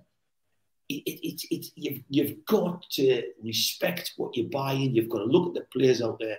And for me, the problem in Chelsea is Todd Boehly. That's what I think it is. I think the problem in Chelsea is the people with the loaned money. A lot of it's not their money. Um, and, and, and I've got to go back to Steve Wraith's first comment. I think some of it's Roman Abramovich's. Um, and until I hear the Ukrainians say they've had one and a half billion, then I'm going to keep on believing that. And I think the second thing is a lot of it's loaned money, which is the American money of lending and spending. Mitch, great uh, stuff there from Keith as always. What's your take absolutely, on this? Absolutely, let's add to it. And we should talk about this because one of the questions I'm hearing from our fans is, well, how come are Chelsea doing this? What, what what's the FFP implications of this? Now, as far as I understand, the deal was done with a front load of income to get rid of debt, and that's why they can do it. They've got far bigger income streams than we have in general, and therefore, what that what they were able to do was play with more money. The, the problem is absolutely Todd Boehly installing himself as sporting director, and he's gone full on championship manager. And I think he's stepped down as, as sporting director because somebody's told him, pack it in. You've just screwed one X2 transfer windows. If you look at what he's spent, and the ones that I flagged this up on Wednesday night, the two deals were the last two deals that just rang alarm bells to me. Was the, the, the French lad they signed for 70 million, but they put him on a seven year contract. Now, if he turns out to be more Henry Saivet and less Bruno Guimarães, they've got a problem. They've got a seven year problem because he will sit on his wages in that contract and say, No, I'd like my wages, please, or you can pay us off. Um, so they've then got a 70 million pound duck egg, potentially, if the fans turn on in, in, particular. Um, you then look at the João Felix deal with no option to purchase and everything that Keith described And that tackle's just cost them 1.5 million pounds because it isn't available for the next three games. And that's his wages that they're paying in full for the next three games. Um, that's mental. To take that deal on without an option to purchase and allowing Atletico to extend the contract of the player. Obviously, Atletico don't like the look of him, or rather, I think Simeone doesn't like the look of him. But they know there's a real, real player there, and therefore they want to hang on to the value of the player, so they've extended his contract. Because eventually, Simeone will move on from Atletico Madrid, and then they'll have a player who's worth X amount of pounds, X amount of euros, or whatever you want. And the manager's gone, and the next manager might fancy him. So it, it's all stacked in favour of Atletico Madrid and nothing in favour of Chelsea. Because if he does something like he did, and Keith's right, it was a forward tackle, it was stupid, it was rash, it was heat of the moment, it was somebody who wanted to make a big impression on his debut. And like what happens with young men, sometimes they just go TT, and that's exactly what he did. But he's just cost Chelsea £1.5 million, thank you very much. In one tackle. That's a nonsense deal. They, those last two deals Boehly did are absolute nonsense deals and scream of desperation. And what's going to happen is they're going to take hold of Potter now and use him as the scapegoat. He's going to be the sacrificial lamb in all of this, which is wrong for a, a promising young English manager to come through and get a top job, which doesn't happen very often. Everybody cries for this to happen, and they're going to hang him out by the balls and leave him to dry. That's what they're going to do to him. And it's smacked of that from the appointment all along was you better get this right and hit the ground running because if you don't, you are going to be shot. And that looks like what's probably going to happen eventually. As far as money tied in with Abramovich, I'll tell you something. You guys know I speak regularly with someone who has huge connections to the Football League, who deals with um, football sales very regularly, football team sales very regularly. He said if the government was serious about sorting Chelsea out, the only way to do it properly was to immediately put them into administration and deal with it that way. Doing it any other way was a fudge, a compromise, and money would be bouncing around the Cayman Islands for the next 20 years. Very true. And that's exactly what seems like it's going to happen. Do the government know really know where that money is? I bet they don't. And I bet they really don't know who controls that account because they didn't know who controlled the original account that some of that money came from. And it turned out that was Roman Abramovich as well.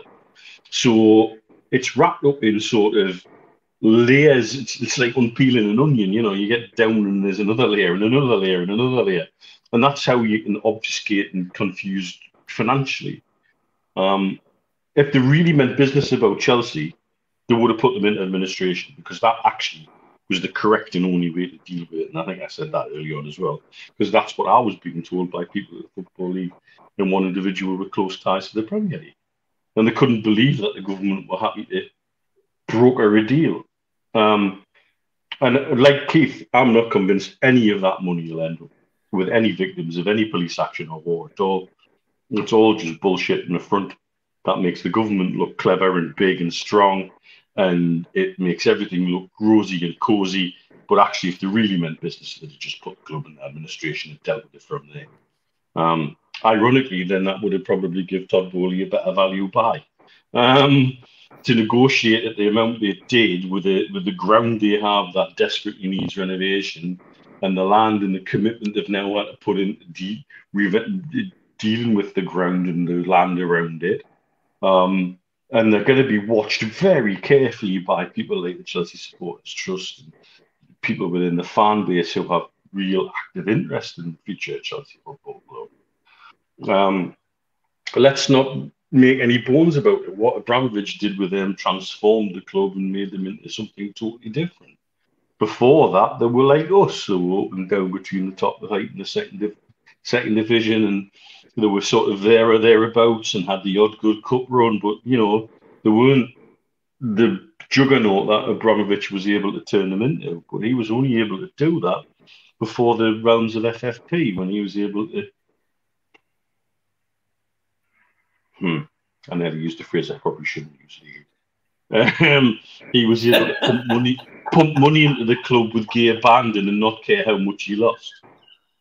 And you know, it, it's now a very different beast. And what Boehly's bought with other people's money, and he's now doing what many Americans in sport do: is spend other people's money frivolously. Um, some of these purchases are outrageous. I'm sorry. Some of them make no sense whatsoever to me. It skewed the market for everybody. And my feeling is when you see a player being bought for 70 million, put in a seven year contract, because suddenly he's realised, shit, I've got to think about FFP now. I'm at the end of my line of my free spends. Um, and then making that um, that deal for João Felix, which just is 100% in favour of Atletico Madrid, does nothing for Chelsea other than a short-term sticking plaster. Um, these are significant moves that say, oops, I think I fucked up here. and, and I genuinely don't think Boehly stepped down. I think somebody's torn him. Somebody within the club who actually knows what they're doing has got hold of the, the front man of the ownership and said, it's time to stop playing championship manager now, mate. Shut your PC and let the big boys get on with it. Um, it doesn't make it fair though for the rest of work, and I include us in that, and I include, Liverpool, Man City, Man United, because we're now, because of their spendings, dealing in a skewed market in January. January was always going to be an interesting window post World Cup, etc., etc. But I don't think anybody expected Chelsea to be chucking 400 million around. Yet we're the ones that benefited from spending money and oil money, etc., etc. We're not even in the top 10 in Europe for spends. Getting on it. If you want to look at where the problem lies, it lies in the, the blue part of London. Um, and I think it's not a case, as Colin said, doesn't seem to exist. I just think the thing FFP is never going to touch them, and there's a bit of arrogance there. And you watch, I think it's going to bite them on the arse in the next two years very hard. George, your take on it? Well, um, my worry was that we that they got somebody in as sporting director who clearly knew nothing about football. I mean, some of his first pronouncements about what he wanted to see the, the, the Premier League do and all the rest of it was were, were absolute uh, garbage, uh, fairy tale, straight from the American playbook, though, and and and that that's that's why he's where, where he is, and and, and that, that's quite sad. Um, my my concern is uh, Neil saying it'll bite them uh, uh, in the backside and, and do awful things to that club. But what about the poor fans? I mean, Chelsea fans are genuine yeah, fans yeah. like we are.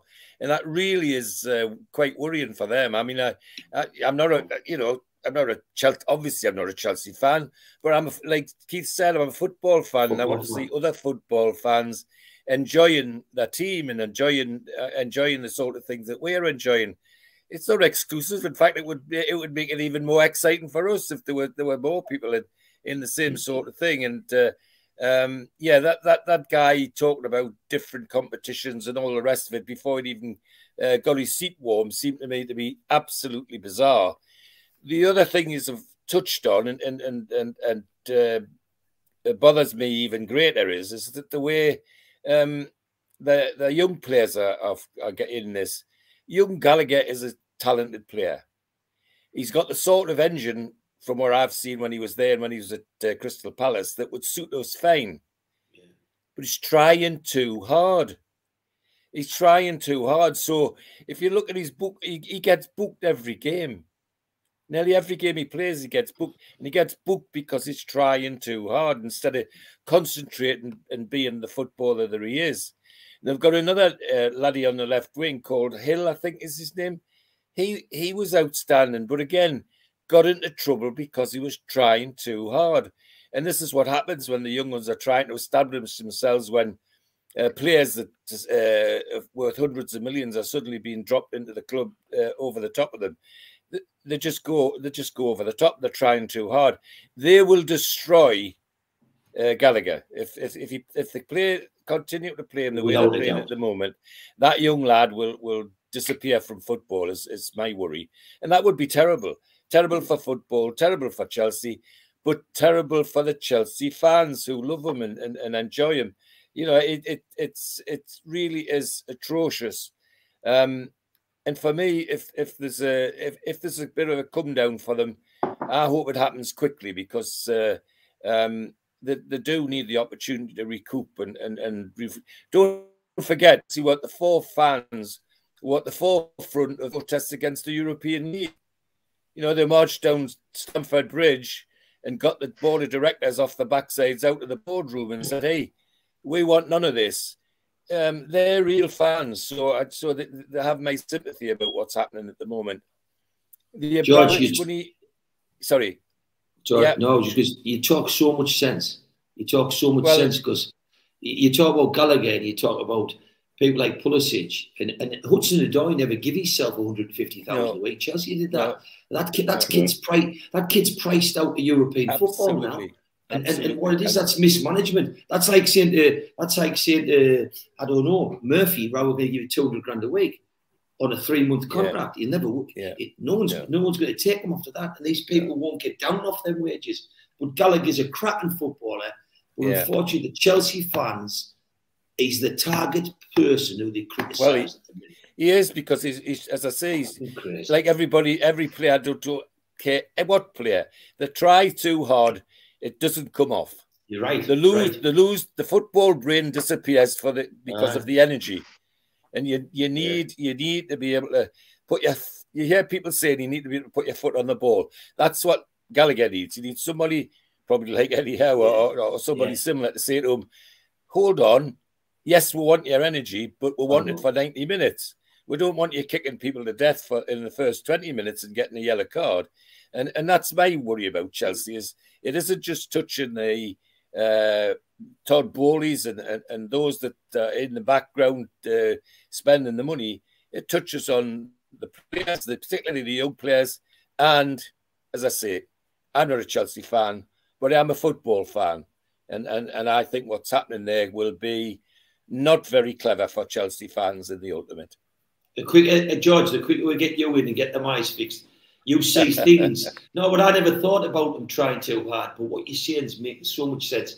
You transfer what you say, George, into words of wisdom. Yeah. I tell you what, any well, human, any any bloke who's watching this tonight, got kids, clear back what George is saying because you can ruin good players. You, you, can you can ruin kids we've got. And some people some people go at the game, I hear them, and they're determined to criticise a Newcastle player. You've got, you know, George just told you we've got the best back five we've ever had. So don't look for someone who's dropping a bollock. Just think, look, when they drop a bollock, I'll support them. But you're so right. When you talk about young Gallagher, I'm not saying I want him. I'm saying he would do well at Newcastle being coached by Howe. But I tell you something, it's going to be a big player that plays for Chelsea, the Todd Boehly, who doesn't hit the ball. He doesn't hit the ground 100 mile an hour. That does well. There's going to be more yeah. players that, wasted. Keith, this is something that never changed in all the years I've been involved in football. I can remember being tra- training at St James's Park with uh, coaches like Joe Richardson and Benny Craig, names people probably forgotten now. And I can remember them saying to kids, you, I mean, you stick a black and white shirt on a local schoolboy. Of course, he's going to try hard. They're going to run that bloody socks off. I know I did for a while. And then somebody like the, the coaches gets them, gets them alongside them and, and puts down around their shoulder and says, switch your brain on, man. Never mind, never mind. Just switch your brain on and think about the football that brought you here. That's what we want to see. We don't want to see you kicking the top of the grass. We want to see the football that brought you here. And so many lads I've seen, even even in my time, then suddenly found their feet and not be long before they were knocking on the first team door. George Dalton, there, there's a name who, who did get the first team. When George Dalton went to Newcastle at the same time as I did, George was inclined to um, kick everything that run. And anybody got near George Dalton, you're going to get your ankle kicked. And, and suddenly, uh, two old fullbacks, Billy Craig and Joe Richardson, who, who had to look after the youngins, took them to one side and said, look, we want that George Dalton was seen playing there for Northumberland County. We want that George Dalton was seen there. And then when he finally did switch his football brain on, it wasn't long before he was in the first team. And that's where I see with those young lads now.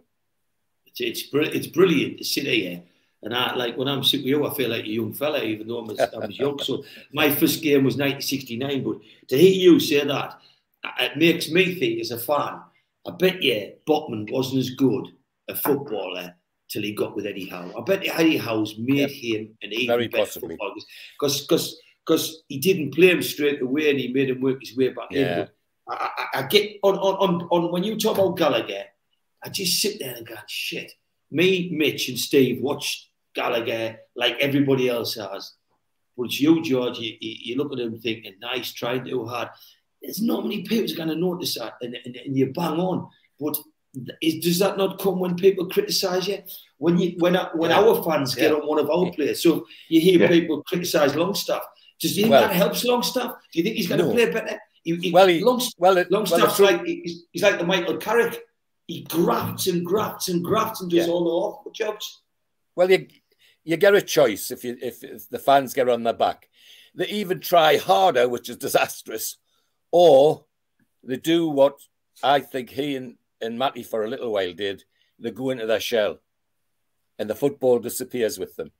Mm. There was a period of time under Bruce where um, I think there were times on the field where, where Sean Longstaff didn't know which was his right foot and his left foot. Did Mickey but not do that? It all, did Almiron? Probably, yes, probably, right. exactly. He's another good example of somebody sitting down and saying, switch your brain on, Miggy. Uh, why did why did Rafa bring you? Spot he saw all those wonderful goals in the American Football League. Why why you not why you not doing them here?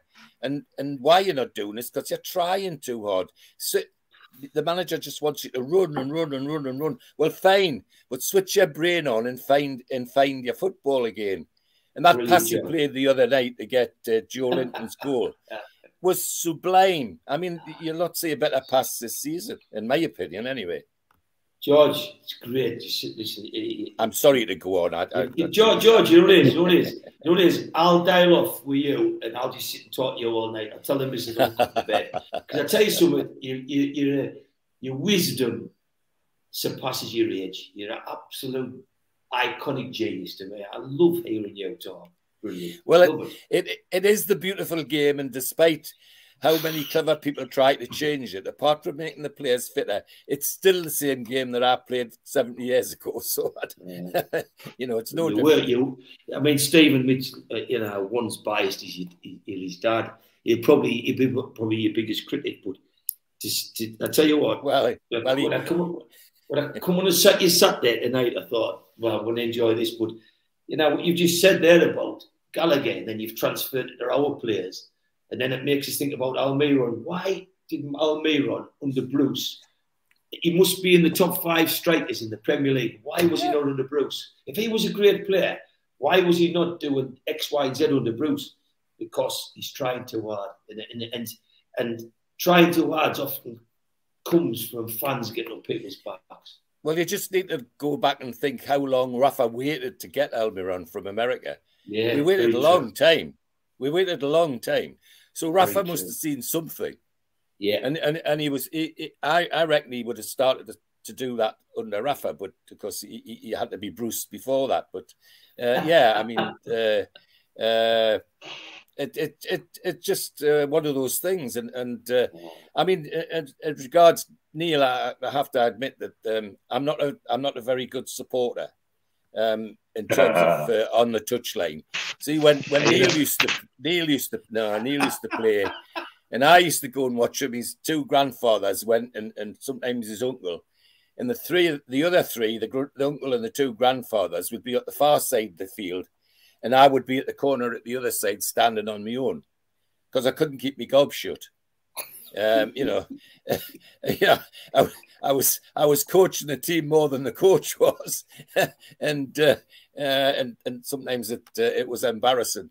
Um, I remember what, one game Neil played in at Blyth, and the referee didn't turn up, and uh, Neil's coach. Uh, um, was Paddy. Was a, Paddy was was a qualified referee, so the Blyth team asked Paddy to referee the match. And of course, refereeing his own team was never going to be easy. But unfortunately, I arrived at the match and I didn't know that had happened. All I seen was a referee giving Blyth all the free kicks and Blyth all of this and all the throw-ins. And I'm on the touchline saying, "What the bloody hell are you doing, man?" You know, and this is it's my son's coach. You know, and I didn't realise. And when I walked off and I walked past him, I said, I've seen some referees, but that's the biggest home homer referee that I've ever seen in my life in 70 years of football. And I walked off, and it wasn't until behind me, two of Neil's mates were coming off the pitch and said, Do you hear what Mitch's mate said to Paddy? and I realized, Paddy, Paddy, that's that's our Neil's coach. so so it's not always wisdom, Keith. It's sometimes shooting from the hip as well. Guys, tell you, I just wish I could box this up. And, honestly, Mr. Raythew, I tell you what, what a what a what a clever decision you made putting him on tonight. I it's great it. to get George on. I mean, I, I thoroughly it. enjoy listening to George. I mean, this is, you know, we, we do joke about his shows going from the one hour to one hour 45 minutes, but it's because he's got so much to say and, you know, and, and it's great. And, um, you know, it's fantastic. So I'm, well, I'm sure the viewers and, have enjoyed it tonight as well, you know. And because Newcastle were so hard up, they were entering every competition that was going. yeah, yeah, 100%. Uh, 100%. Okay, half an hour to go. Sorry, uh, we've got sorry. a couple of things to crack on with. Um, so it's, it's time for everyone who loves the music to sit back and enjoy it, and those people who cannot stand it uh, to uh, stick stick your fingers in your ears.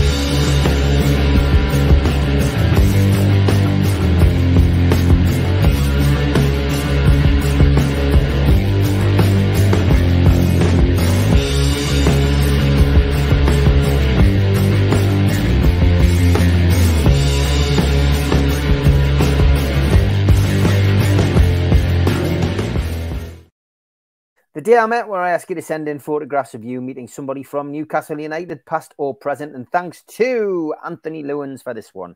The day I met uh, with, uh, says, don't mess with the baldies. This is the day that they met Ando. Brilliant photo, mate. Anthony, yeah. thank you for sending that in and sharing your photograph. If you've got one, send it to me on social media and we'll endeavor to get it on the show.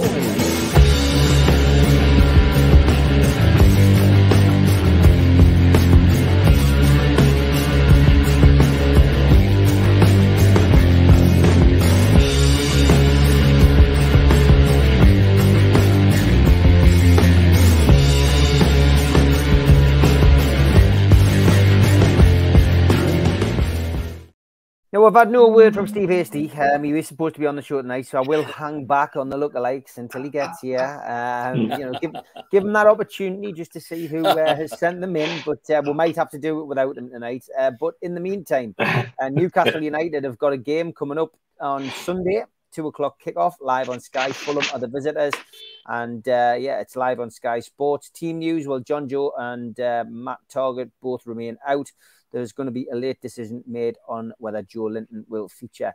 Uh, there is a threat of the one match ban still hanging over Kieran Trippier and Fabian Schär in this game, but that will be lifted if they can avoid bookings against Fulham. Of course, that now extends to 10 bookings. Both of them are on four at this moment in time. As for the visitors, Antonee Robinson will serve a one match suspension following his fifth booking of the season.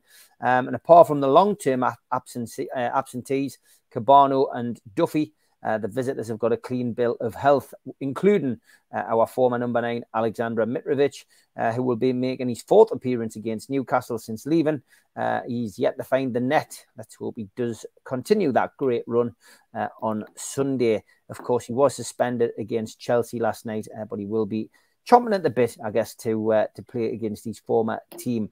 While we were beating Leicester and getting through to the semi-finals of the cup, they of course played Chelsea uh, 10 man Chelsea, it has to be said, discussed it earlier on the show, uh, beating them two goals to one. They've climbed into a hefty sixth place now, uh, and they're flying high. And uh, Silva, uh, Marco Silva's team certainly given us a, a stern test at the weekend. Pre match this coming Sunday, Supermac will be at the Dog and Parrot at 12, and Gibbo will, will be with John Anderson at Pumphrey's at 12. Okay, as always, we've got Toon Stato to give us a lowdown on what we can expect at the weekend.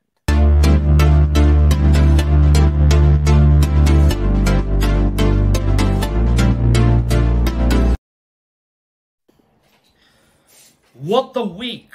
Lots and losses. Newcastle making it to the League Cup semi-final only for the second time in their history and first since 1976. Actually, Dan Burn became the first Newcastle player in the entire history of the club to score a goal in the quarterfinals of the League Cup at St James's Park. Before the game against Leicester, Newcastle had scored only two goals in quarterfinals one back in 1975 against Notts County, which was an own goal, and the other by Mo Diamé away at Hull back in 2017. Having said that, Newcastle makes it to the 21st semi-final in the club's history. Out of the previous 20 semi-finals, Newcastle had made it through to the final on 15 occasions, 13 times in the FA Cup, one time in the Cup Fairs Cup in 1969, and the League Cup in 1976. Now, moving to Fulham this Sunday, we haven't beaten the Cottagers at home the last three games. We drew twice and we lost the game in the championship back in 2017. While we head into the game 13 games unbeaten at St. James's Park, our last defeat there was back in April against Liverpool, and we have not conceded at home in seven successive games. Nick Pope, on the other hand, has not conceded in 632 minutes, both home and away from home. So let's hope the lads can continue the amazing se season they're having, and let's make some further history. Great stuff as always, and uh, mayhem going on in the background. Is, is a, de a, demolition job by Mini Mini Andre. And he's, he's, he, if he turns out anything like his dad, he's going to be a big lad. Uh, but it's great, great to see. Um, that, you know, he's, he's, managing to still do the uh, the shows. Uh, okay, uh, Keith, this is this is you know, as Eddie Howe says, the next game is always the most important game. We don't look back and we don't look too far forward. Fulham's going to be a tough test because they're flying high. When you said earlier, Steve, you said that uh, Trippier, who was the other one who was on four bookings? Uh, sure. Sure. I mean, for me, um,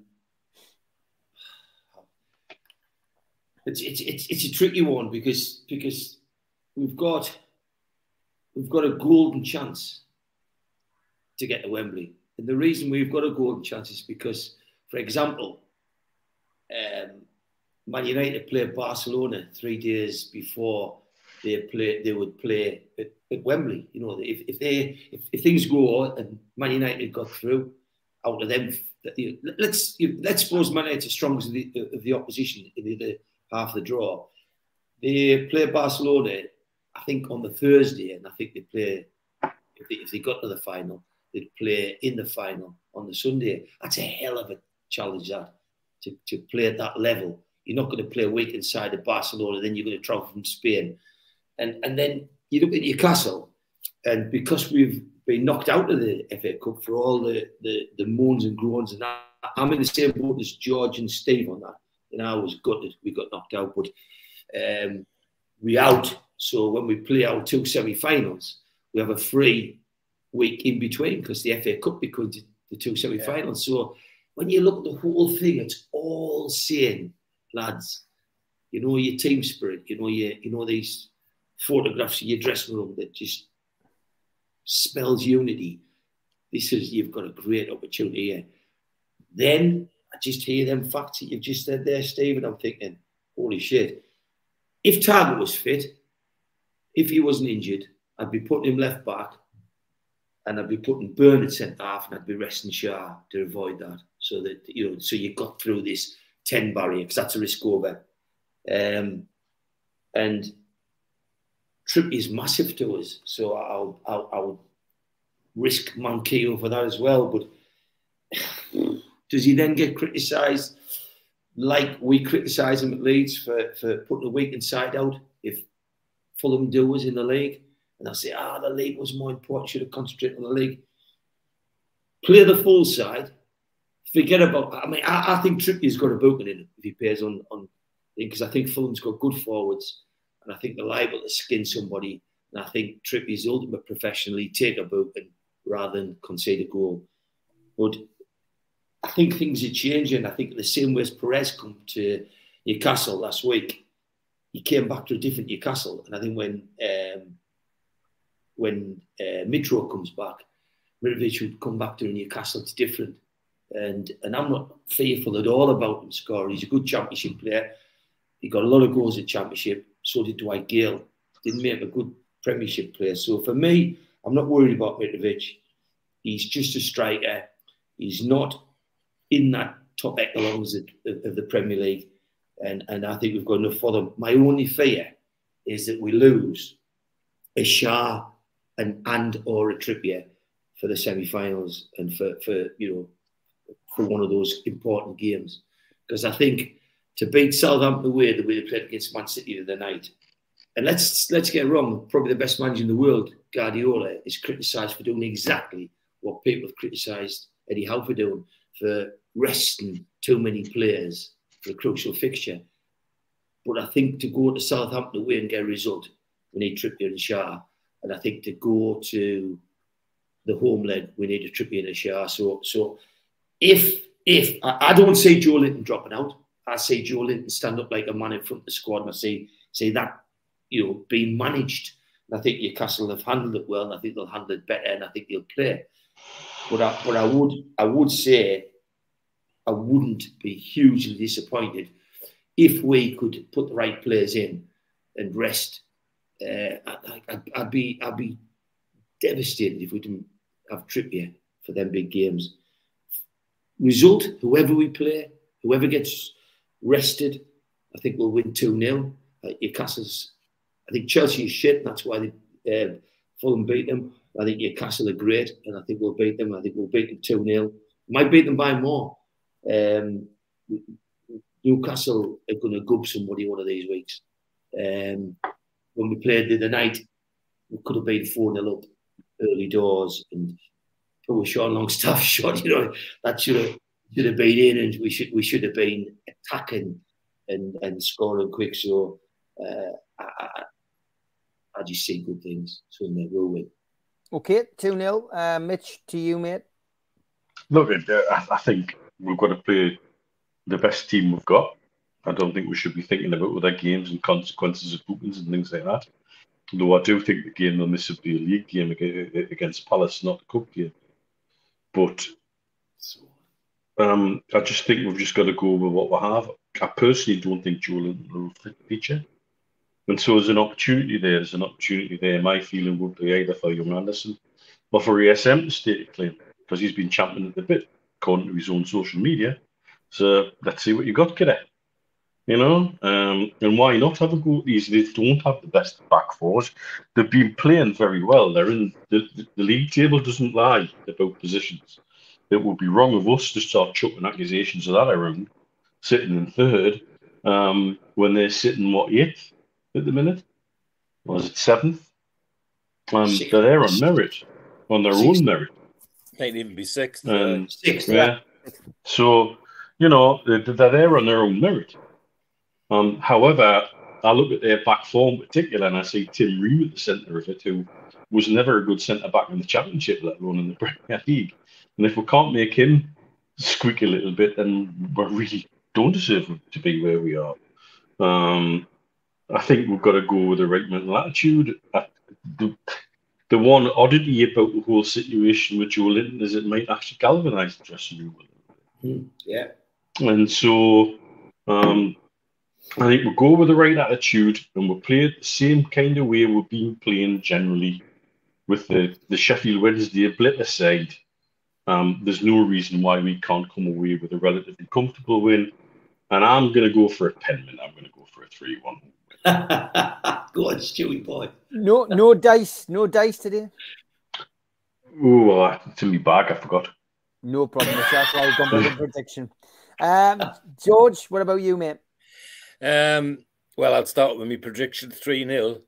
Um, and like Neil, I would I would play the strongest team. And as regards Mitrovic, he, yes, he's, he's he can be a danger in front of goal. I think he's a bigger danger of injuring other players, our players, because when he gets frustrated, he's quite often, and that's how he used into trouble with Rafa. Quite often he'd leave his foot in and quite often he'd elbow somebody on the no- bridge of the nose and break their nose. Uh, and and that's something I still puzzles me about why referees never uh, get hold of this more reg- regularly about people using their arms to claim and all that rubbish. Um, Mitrovic is very good at it, very good at, at swiping it back centre back with it with uh, with his elbow and, and doing them serious damage. So uh, I think they're the things that I'd be watching about, not not necessarily his goal scoring, but the fact that uh, he might actually do our defenders some harm physically um, to, to, so that they miss games rather than getting booked. Um, uh, Fulham do have have some dainty players, and, and the, the manager has uh, seemed to galvanise them into some sort of unit to get where they are, and that that's great. But uh, uh, there shouldn't be a trouble to us the way we're playing at the moment. There shouldn't be a trouble at all. And so I'm I'm confident of a of a three 0 win. All right, I'm going to go for a, a tighter game. I think two one uh, was my prediction. I think uh, I think Fulham will breach the uh, Newcastle rear guard. I think they've got uh, they've got a few dangerous players in there. Willian never usually has the best of games against Newcastle, but he seems on fire at the minute. And Mitrovic, he's going to break that duck eventually. He's in the form of his life at the minute, and if there's a time to do it, it's now. Um, so yeah, I, I think two one, but I think Newcastle will will edge it. Rogers agreeing with us. There, cool. Uh, Garang Kuol is on the bench for Hearts tonight, so uh, worth uh, maybe he's watching that. I think it's live on Sky as well. Uh, well worth a watch. I have text Mr. Hasty uh, as shown here. Um, are you driving slowly? Your fans await. Um, and I found a lookalike emoji on there, on there, but uh, I've not had a reply from Steve. Um, so um, it's with a, it's with a heavy heart uh, that I have to do two lookalike even without Steve Hasty.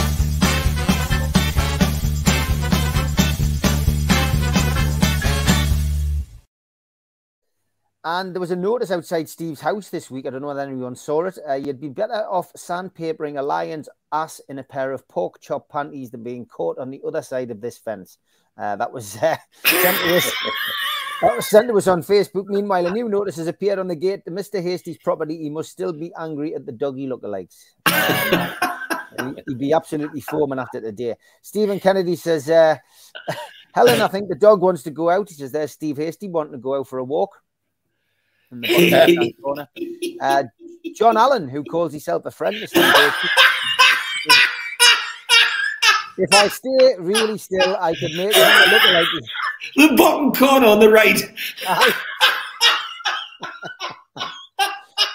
how, how do the RSPs let owners get away with chopping their dogs like that? Steve is celebrating the third round FA Cup win at Hillsborough. That's a ringer, that is. That's a ringer. Like, spitting dabs, actually. Like The good thing is we can actually say it to Ringer when he's not here. Um, Albert's back and that's a brilliant likeness. Um, as, as, is this one. Steve in his um, uh, in his feminine days, and this one, Steve only had a bit weight on. What are people doing with the dogs? And yeah, this one, this one, uh, uh, War Hasty, Hasty the cat uh, which I thought was, was was a bit different. You know, it's nice to nice to mix it up with a with a cat every now and then. And anybody wants to do that. Uh, for this one win, our friend Steve Hasty, not Pat Coombs, um, at the hole. Uh, brilliant, brilliant Pat Uh, this one, back to dogs. Um, I'm saying now, as Albert, you don't have to. You speak, you speak a thousand words with pictures, mate. This one as well from Wayne Bennett. Steve Hasty with bed hair. Coronation Street reference here. Remove the makeup and you know it's Steve Hasty. You never see them in Steve Cleaver picture together, do you? Oh, yeah. It's very true, you don't. Um, this one as well. Roadworks currently affecting Steve Hasty's cafe. Can we raise oh. some Steve sandwiches? Um, it does look like Steve, doesn't it? Just peeping his head out there of the uh, uh, of the cafe there. And this one, uh, Steve Hasty in today's paper advertising smart meters. Possibly why he's not on the show tonight. And this one from Jacob. Photos emerging this morning of Steve Hasty on New Year's Eve. Happy New Year, Steve Hasty. This one as well from Albert. Wurzel Hasty. Fits that hat well, doesn't it? And this one, I don't normally post Steve Hasty lookalikes, but this. Thanks, Ugly Camel. I'm sure you have, by the way. I'm sure you have. and Steve Hasty looking very um, physical there. And that, lastly, this one from Tom McPhail. Uh, Mr. Hasty was in bed. He certainly was. Um, those of you tuned in last week will remember the Steve, uh, the, uh, the Keith Patterson one. We've got a follow up uh, from Brian. Great to lads, and here's Keith. now into some sensible ones. Romeo Beckham and Bruno. Very good. Like it. Like it. Very good. He's a bit thinner. Uh, this was a good one from Darren Morgan, Basil Font, and um, Roy Keane. Uh, for those of you easily offended, look away now. Bucks Fizz and Bucks Fizz. Oh, oh, oh man. Very clever. Um, you get that. Boris Becker, and Vincent Van Gogh. Definitely. I can see that one. Very good. Um, Daniel Farke and Roger Federer. I've often wondered who he looks like, yeah. and that, that's probably yeah. that's a that's a good one. It's as close uh, as you get. Giorgio Samaras and Freddie Mercury. had to look Why? That's a good one. That one. had to look twice. Brilliant, brilliant. Um, Steve Wraith from Hilton. wow. I can't believe you've done that to your child. Uh, but thanks for that. Uh, Joleon Lescott and Star Trek uh, Star Wars. similar, similar, yeah, similar, similar face. Uh, two look like Chris Wood now and Chris Wood in 40 years' time. Oh my God. I don't what think we'll ever see a good game, good game to Chris Wood, could we? in the, the certainly not the last few weeks. Um, this one, Steve Bruce really isn't enjoying his new job at Hermes. Oh, and this one, Yabba Dabba Hairdo. Keith's made the front page of today's Danish Caveman Bald Cure. And there's Keith in the top left. Um, that looks like Andrea next to him. Um, this one is Aguero got on the Chelsea bench. Thiago Silva and Aguero. Very good. Yeah, a look of him. He's got a look of a young Ian Bogie, Andrew, as well. I thought that was. Uh, Aye, that. This is good as well. Look like he, um, anybody who was on uh, Trippier's agent page, um, he did this baby thing. It does look like uh, Trippier, obviously, because it is him um, going back in time. Uh, thanks, Albert. Guess who? Wow. Not, it's obviously my face superimposed on a body, which clearly isn't mine. Um, this one from Alan Partridge is cool This is the new account I'm following. How it starts and how it ends. Very good. That uh, the, I love this guy. By the way, if you haven't, if you're not following A Partridge, uh, Q O T D, uh, then please follow it because it. Um, if, if you need a laugh, which I've Two. needed a laugh in the last couple of weeks, follow it. It's brilliant. Two tipster. Yeah, yeah, yeah, definitely. Look like Richie Costa from Tulsa King and me. Thank you, Jimmy. got it on this week. And 100% mags, uh, Groot and Big Dan Burn. Yes, very good. Yeah, Dan Burn's dancing certainly uh, the talk of the tune. Good to see Pep putting in the hard yards, uh, doing the lines. Very good. Did look a little bit like him under that hood. And this one from Rita. Uh, lookalikes for this week Josh Windass and Burt Lancaster. And this one's from Vince. Uh, the Cookie Monster. And this was something that was a geologist found a rare formation inside a rock that looks exactly like the Cookie Monster on Sesame Street. Thank you, Vince, for that one, mate. And this one into the final few. Miss Mozza, lookalike, uh, one of the Smith brothers, and Steven Gerrard. I've often yeah. thought that. It could Good be separated at birth, them two. Uh, last three. This is your top three. Um, I've got this one. Oh, look at him. He's just turned up. Uh, he's just turned up. Lucy Manning, BBC News reporter, and the child catcher look alike. Right? Perfect timing.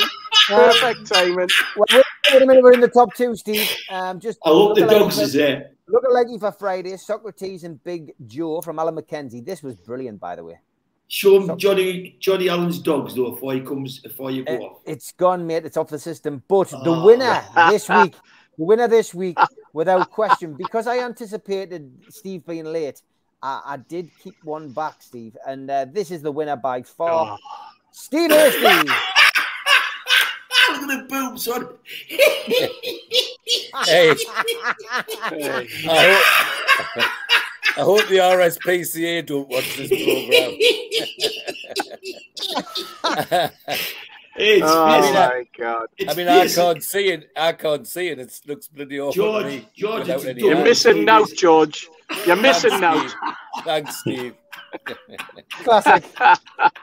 Steve, you know what it is, guys? I've, Go on. I've listened to the show all the way down. I've listened to the show. Been great show, by the way. Um, some some great stuff, but. I purposely waited until the very end. I thought I'll get I'll get this bloody photos out of the way, and then I'll just nip in and nab you. And you bloody did his, didn't you? one, one step ahead, Steve. One step ahead, mate. Aye, typical, when typical. You, when, when I you keep get abreast, tonight, I keep abreast of your activity, Steve. Put it that way. When you get home tonight, just do us a favour, mate. Go to the start of the show that Steve puts on the lookalikes, right? And have a look what your mate Johnny Allen's put on for you. Yeah. I've got to say, son, it's good. It'd be good ideas for when you go to the hairdressers. It would be, aye. Uh, Steve, I'm, going to have words. The, I'm going to have words. You're in the bagel, so give us your prediction, mate, because I've still got a couple of little bits to do. Give us your prediction for. Uh, yep, for sure. Yeah, yeah. I mean, I, I, I, it's an interesting conundrum, I think, that we've got, isn't it? Because you, I'm, I'm listening to what you're saying about whether you rest somebody or you don't rest them. Um, you know, you, horses for courses. If you rest somebody, then you might as well have just had them suspended the next game because they're still missing the game.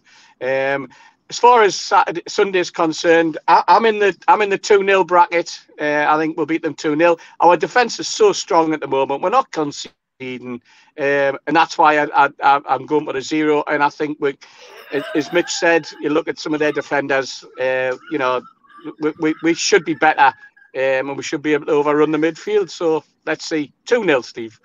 Uh, George, Steve's got a suit on. Um, Your customer.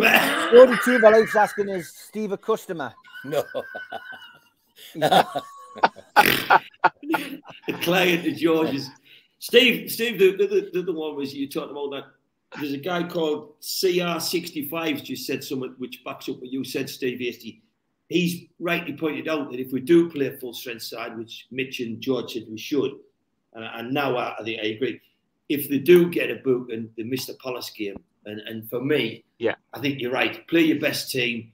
Let's hope they don't get booked. Let's beat Fulham. Let's beat Palace. Yeah, they won't affect the cup game. Yeah, because you, you I, could I, you could rest them and you could rest them yeah, and lose, yeah, and then yeah. and then uh, then you could lose the following game anyway. So far better to, to go for the three points, and it's up to those players to be professional and not get booked. And if they do, then fair enough. That's when the, that's when you have a different, it, you know, it's a different outcome for Eddie. But uh, no, that I, I, think it's I think it's a it's a difficult choice. But uh, if it was West Ham, if it was the following week, that that's a different kettle of fish altogether, you know. Um, but Steve, in a weird fixture. The dog pounds whip uh, Pippin for you, mate. John says Steve looks uh, like Lady Chatterley's Lady Chatterley's chauffeur tonight. Uh, Geordie Toombala says Steve Hasty looks like Warren Barton. Um, Stu um, says. Uh, well, speaking of Warren, yeah. Stu says Wallace has just left us a note on the fridge saying that this isn't working. He says, "I don't know what she's talking about. The fridge is fine." Um, which leads us nicely into uh, Elliot's joke of the week.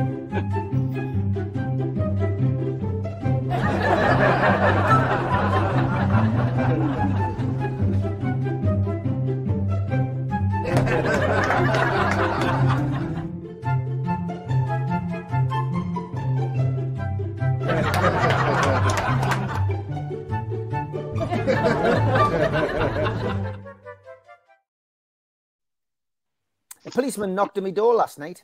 Where were you between four and six? He demanded. Primary school, I replied. Thanks, Elliot. Oh, yeah. Good stuff. Yeah. Uh, the food bank T-shirt, food bank T-shirt from last week, um, which was this one. If Sven Botman pissed the bed, he'd still have a clean sheet. Um, the winner is Chris Cooper. I will stick that up on Twitter in a minute. £20 that t-shirt went for. So thank you. That's a great donation towards the food bank. Well uh, done, uh, we Chris. Do, thank you. We do we do have a new one going up this week. Now I'm not sure if we can get this signed, but the new one going up this week is this one. Uh, Dance Like Big Dan Burn t-shirt wow. is wow. going up this week.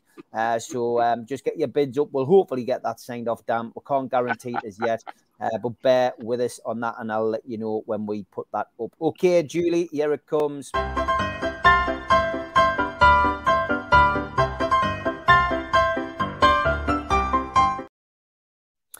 Troll of the week is this one. I put rest in peace to my old pal Davy Falkus. Um, some, and then I got this one. What way gat at? I'm not sure whether that's an insult or whether that was something in foreign, um, wishing the you know this person. Rest, I've got no idea. But David, you got blocked uh, and you've made it onto Troll of the Week. So well done. Julie will be happy because I meant I could play the music.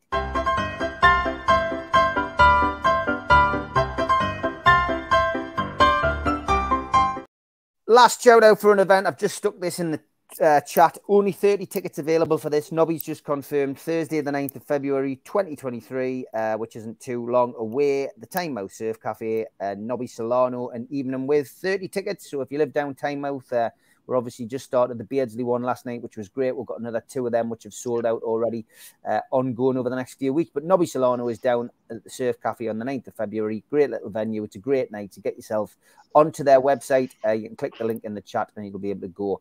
Uh, that's it then. Uh, that two hours flew over. Uh, thanks to Steve for joining us. Thanks to Mitch. Thanks to George. Thanks to well, guys.